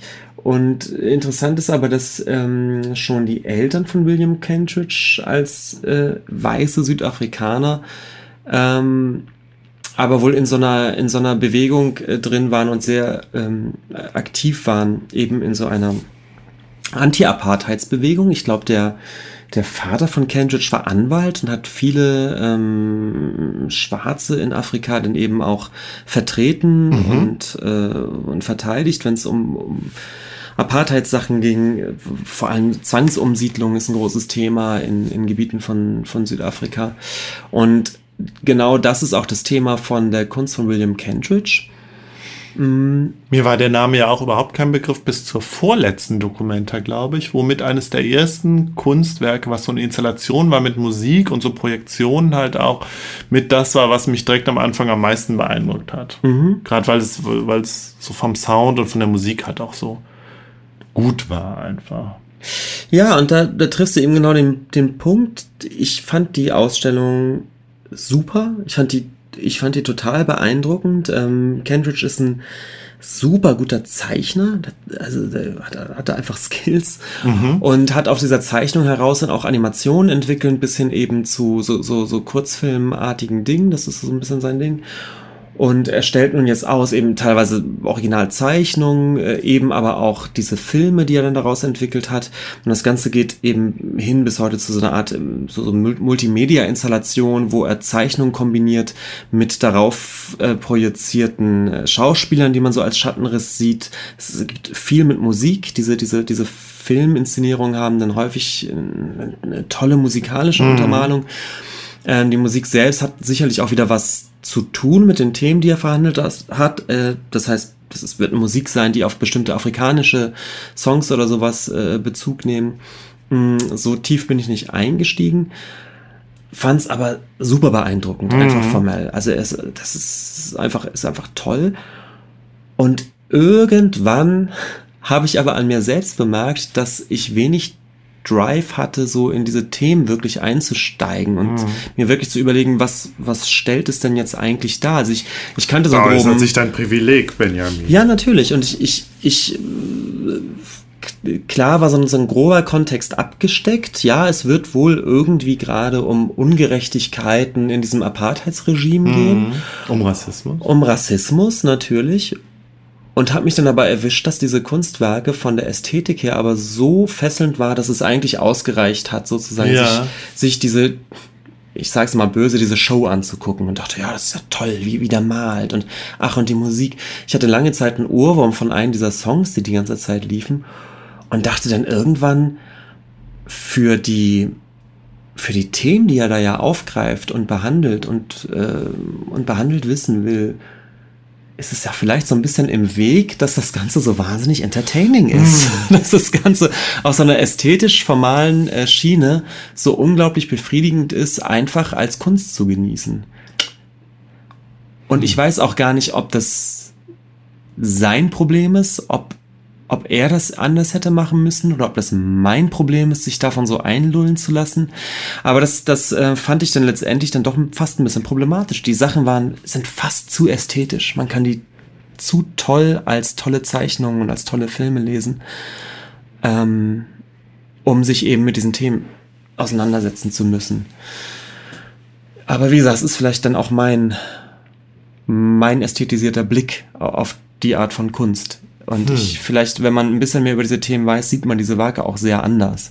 Und ähm, ja, aber das, das war mein, mein Outcome so daraus.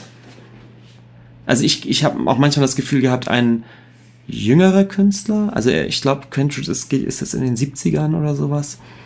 Ich kann mir fast vorstellen, dass ein jüngerer Künstler eine der dokumentarischer arbeiten würde oder so eine Form finden würde, die ähm, eine etwas gebrochenere Form. Die gebrochener wäre, ja. Ja. Ja. Ja. Hm. Nun gut, aber das nur so als Eindruck. Ähm, und ich glaube, es ist Kritik auf einem sehr hohen Niveau, denn die, die Ausstellung ist super und ich, ich glaube, das ist schon alles sehr gut, was er da macht. Aber wie gesagt, ich weiß nicht, ob man dann so eine ästhetische Falle tappt. Aber das hm. soll gerne jeder für sich entscheiden und sich hm. äh, diese Ausstellung anschauen, weil die wirklich toll ist. Und wir schreiben Kentridge vielleicht einfach auch mal auf unsere lange E&U-Themenliste. Mal gucken. Vielleicht, ja. Ja, klar. Und es gibt einen wunderbaren Katalog und vielleicht muss man dann diese Texte, die da drin sind, auch mal lesen und sich mhm. eben nicht nur einfach eine Stunde oder zwei in dieser Ausstellung umgucken und die Musik genießen. Wie mhm. gesagt, und da, das, den Schuh ziehe ich mir dann aber auch an. Ne? Mhm. Ähm, vielleicht muss man da einfach tiefer einsteigen und dann funktioniert sicherlich auch. Ja. Mhm. Ja, ich rede noch kurz über einen Illustrator. Ich möchte noch einen kurz einen Illustrator vorstellen. Was ist denn mit der äh, großen, mit dem Tweet, den wir, den wir gelesen haben? Wollen wir das heute noch machen oder sollen wir das verschieben?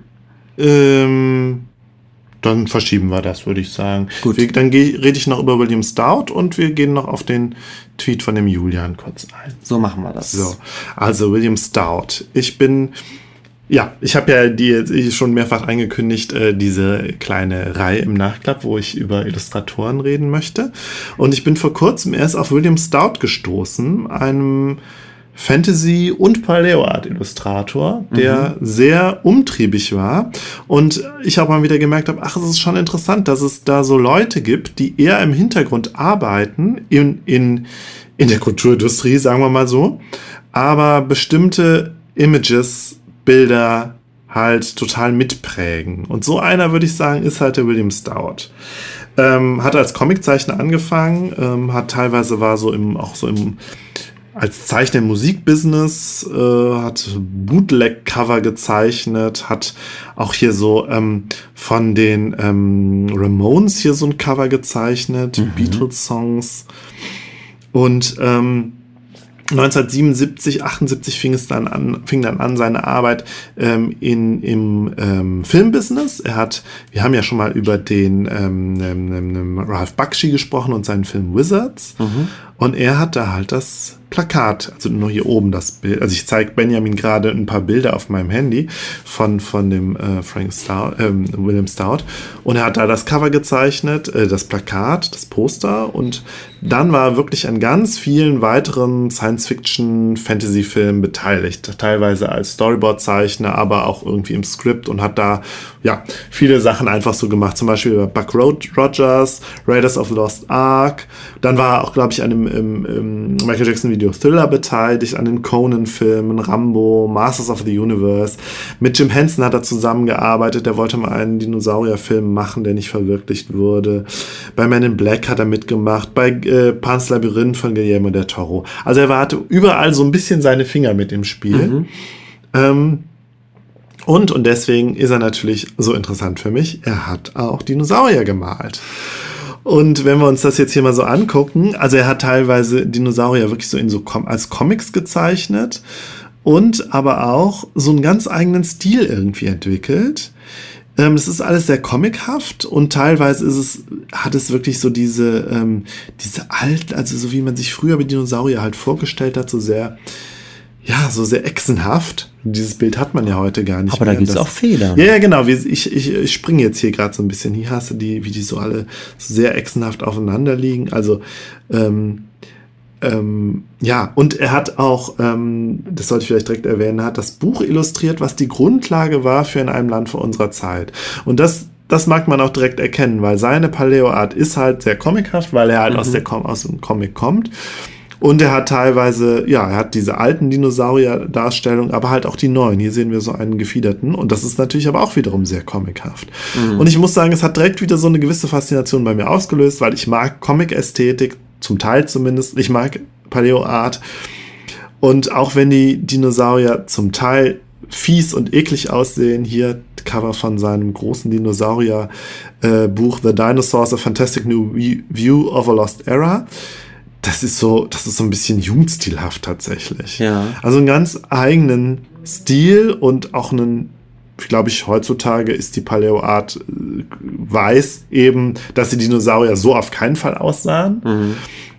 Aber die Paleo-Art-Bewegung, ja, oder dieser Ansatz, der weiß eben sowas auch total zu schätzen, dass halt Künstler oder eben, ja, Illustratoren sich eben mit damit auseinandergesetzt haben, wie Dinosaurier aussahen und so spezifische Blicke da eben mit eingebracht haben. Mhm.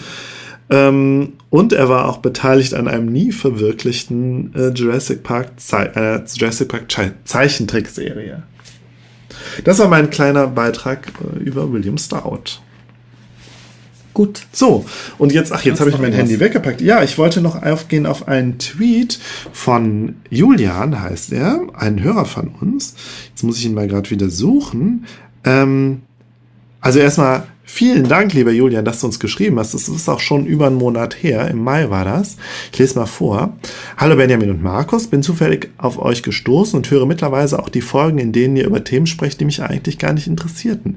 In Folge 21 fiel die Idee, über Richard Dawkins zu reden. Das fände ich super. Ja, also vielen Dank, lieber Julian. Und das ist, also ich finde es total schön zu hören, dass du auch Folgen hörst über Themen, die, die dich nicht interessieren oder noch nicht interessiert haben.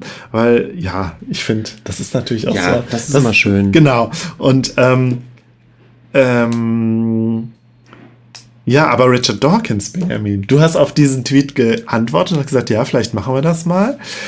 Aber ja, weil das ist natürlich äh, eigentlich liegt es total nah. Es liegt Richard total nah. Und wir haben ja schon über Stephen Jay Gould, ich habe ja mit, äh, mit Nils über Stephen Jay Gould geredet. Richtig. Der ja, und das haben, besprechen wir in der Folge auch, so ein bisschen als der Antagonist positioniert wird von, von Stephen Jay Gould. Und ich muss auch sagen, Nils und ich haben uns auch ziemlich klar als als Dawkins-Skeptiker positioniert. Weswegen ich jetzt auch, da muss ich jetzt auch ganz ehrlich sein, Dawkins ist als Thema bestimmt faszinierend, aber ich finde ihn wirklich, glaube ich, nicht sympathisch und weiß deswegen nicht, ob ich Lust habe, mich da nochmal so einzufuchsen. Mal gucken. Ich weiß auch nicht, ich meine, da, das steht und fällt natürlich mit der Frage, ob ich Lust habe, ein Buch von dem Richard Dawkins zu lesen. Gerade eines von diesen neueren Büchern, wo er ja wirklich sehr, tja, ist ja so ein militanter Atheist Ja. Und auch so ein Islamkritiker. so. Aber Markus, jetzt muss ich doch mal Ja. sagen. Ähm, Sympathie Oh. hin oder her oder die Ja. Frage, also ich finde, man kann sich ja kritisch solchen, solchen Leuten nähern. Und mir fällt jetzt gerade ein, ähm, was ich glaube ich auch mehrmals während der äh, Folge gesagt habe, so ein Typ wie Damien Hirst. Ja. Das weiß ich auch nicht, ob, ob, ob der das macht, was ich von Kunst eigentlich, eigentlich unbedingt erwarte und ob ich das gut finde, ob ich den Typen sympathisch finde. Ich habe ja, habe mich ja auch sehr, glaube ich, dann doch distanziert auch zu ihm verhalten, finde ihn aber Ja. als Figur und für die Position, die er im Kunstbetrieb einnimmt, irgendwie dann doch wichtig und interessant darüber Ja. zu sprechen. Und ist das nicht die Art von Distanz, mit der man ja. solche Leute auch Ja, du- thematisieren kann und, jetzt kommt's, eigentlich auch muss? Das weiß ich, ob man das, also man muss ihm vielleicht mit dieser Distanz begegnen, aber die Sache ist, ich finde Dawkins ja auch politisch problematisch und unsympathisch tatsächlich. Und hinzu kommt, dass ich keine Lust habe, ein Buch von ihm zu lesen. Ja, Was Lust, natürlich- Lust wiederum finde ich immer ein gutes Argument, weil es, ist, es bleibt ja dann doch so ein Freizeit-Podcast. Aber es ist, ja, Äh, genau, das ist auch immer, immer, immer mein Argument bei allem hier tatsächlich. Aber wer weiß, vielleicht poppt Dawkins irgendwann dann nochmal auf demnächst bei mir und ich denke, ah, ich finde einen Zugang zu ihm. Das ist es, glaube ich. Ich muss finde ihn total spannend und würde gerne mal was über Vielleicht den hören. du und einfach ich mal finde, du müsstest das aber machen. Ja, das habe ich mir schon gedacht, dass ich das, dass ich, weil das ist halt Evolution. Aber ehrlich gesagt, ich dachte auch immer, du hättest schon längst mal was von dem gelesen. Ja, ich habe das egoistische Gen gelesen und zwar ja sogar im Studium, weil wir hatten einen äh, seltsamen Psychologieprofessor, der den halt so interessant fand. Der war ja auch so ein evolutionärer äh, Psychologe und heutzutage finde ich das ja alles wirklich ziemlich problematisch. Mhm. Ja. Ja gut, da kenne ich mich zu wenig aus. Äh, ich, ja. Ich will es nicht, sagen wir mal so, ich will es nicht ausschließen, dass wir mal über den reden oder dass ich mal über ihn rede, aber ich glaube jetzt erstmal in nächster Zeit nicht. Hm. Ja, schade. Ja. Vielleicht, vielleicht, vielleicht, muss ich, ist- ich es dann mal machen. Ja, vielleicht machst du das Du redest ja auch ab und zu über Künstler, dann kann ich ja auch Ja. mal über Steve, Ja. äh, Richard Dawkins, Stephen Hawkins, wollte ich sagen, Richard Dawkins sprechen. Ja. Ja, aber ich finde es nach wie vor. Julian, äh, ich hoffe trotzdem, dass du uns weiterhörst. Bleib am Ball. Und ich meine, wenn du es schon schaffst, dich von Themen zu begeistern, die dich vorher nicht begeistert haben, vielleicht schaffen wir es auch. Vielleicht müssen wir einfach mal über unseren, Sch- oder ich muss über meinen Schatten springen. Allerdings, die Sache ist ja auch die, dass ich so viele andere Themen noch habe, die mich momentan interessieren. Es poppen immer ständig neue auf und ich denke, ah, können wir mal eine Folge drüber machen. Deswegen mal schauen. ja, der Köcher Sind ist ja, voll. ja, es sind vor allen Dingen ja jetzt gerade auch noch zwei Podcasts in der Pipeline, die ich ohne dich gemacht habe, Benjamin. Und wir haben auch schon wieder mehrere Ideen, die wir gemeinsam machen. So ist es. Ja. So, jetzt sind wir am Ende, oder? Wir sind am Ende dieser Folge. Genau, über die Andreas Eschbach-Sache reden wir ein andermal. Haben wir gerade beschlossen. Und ja, Bis zum nächsten Mal. bis zum nächsten Mal. Tschüss. Tschüss.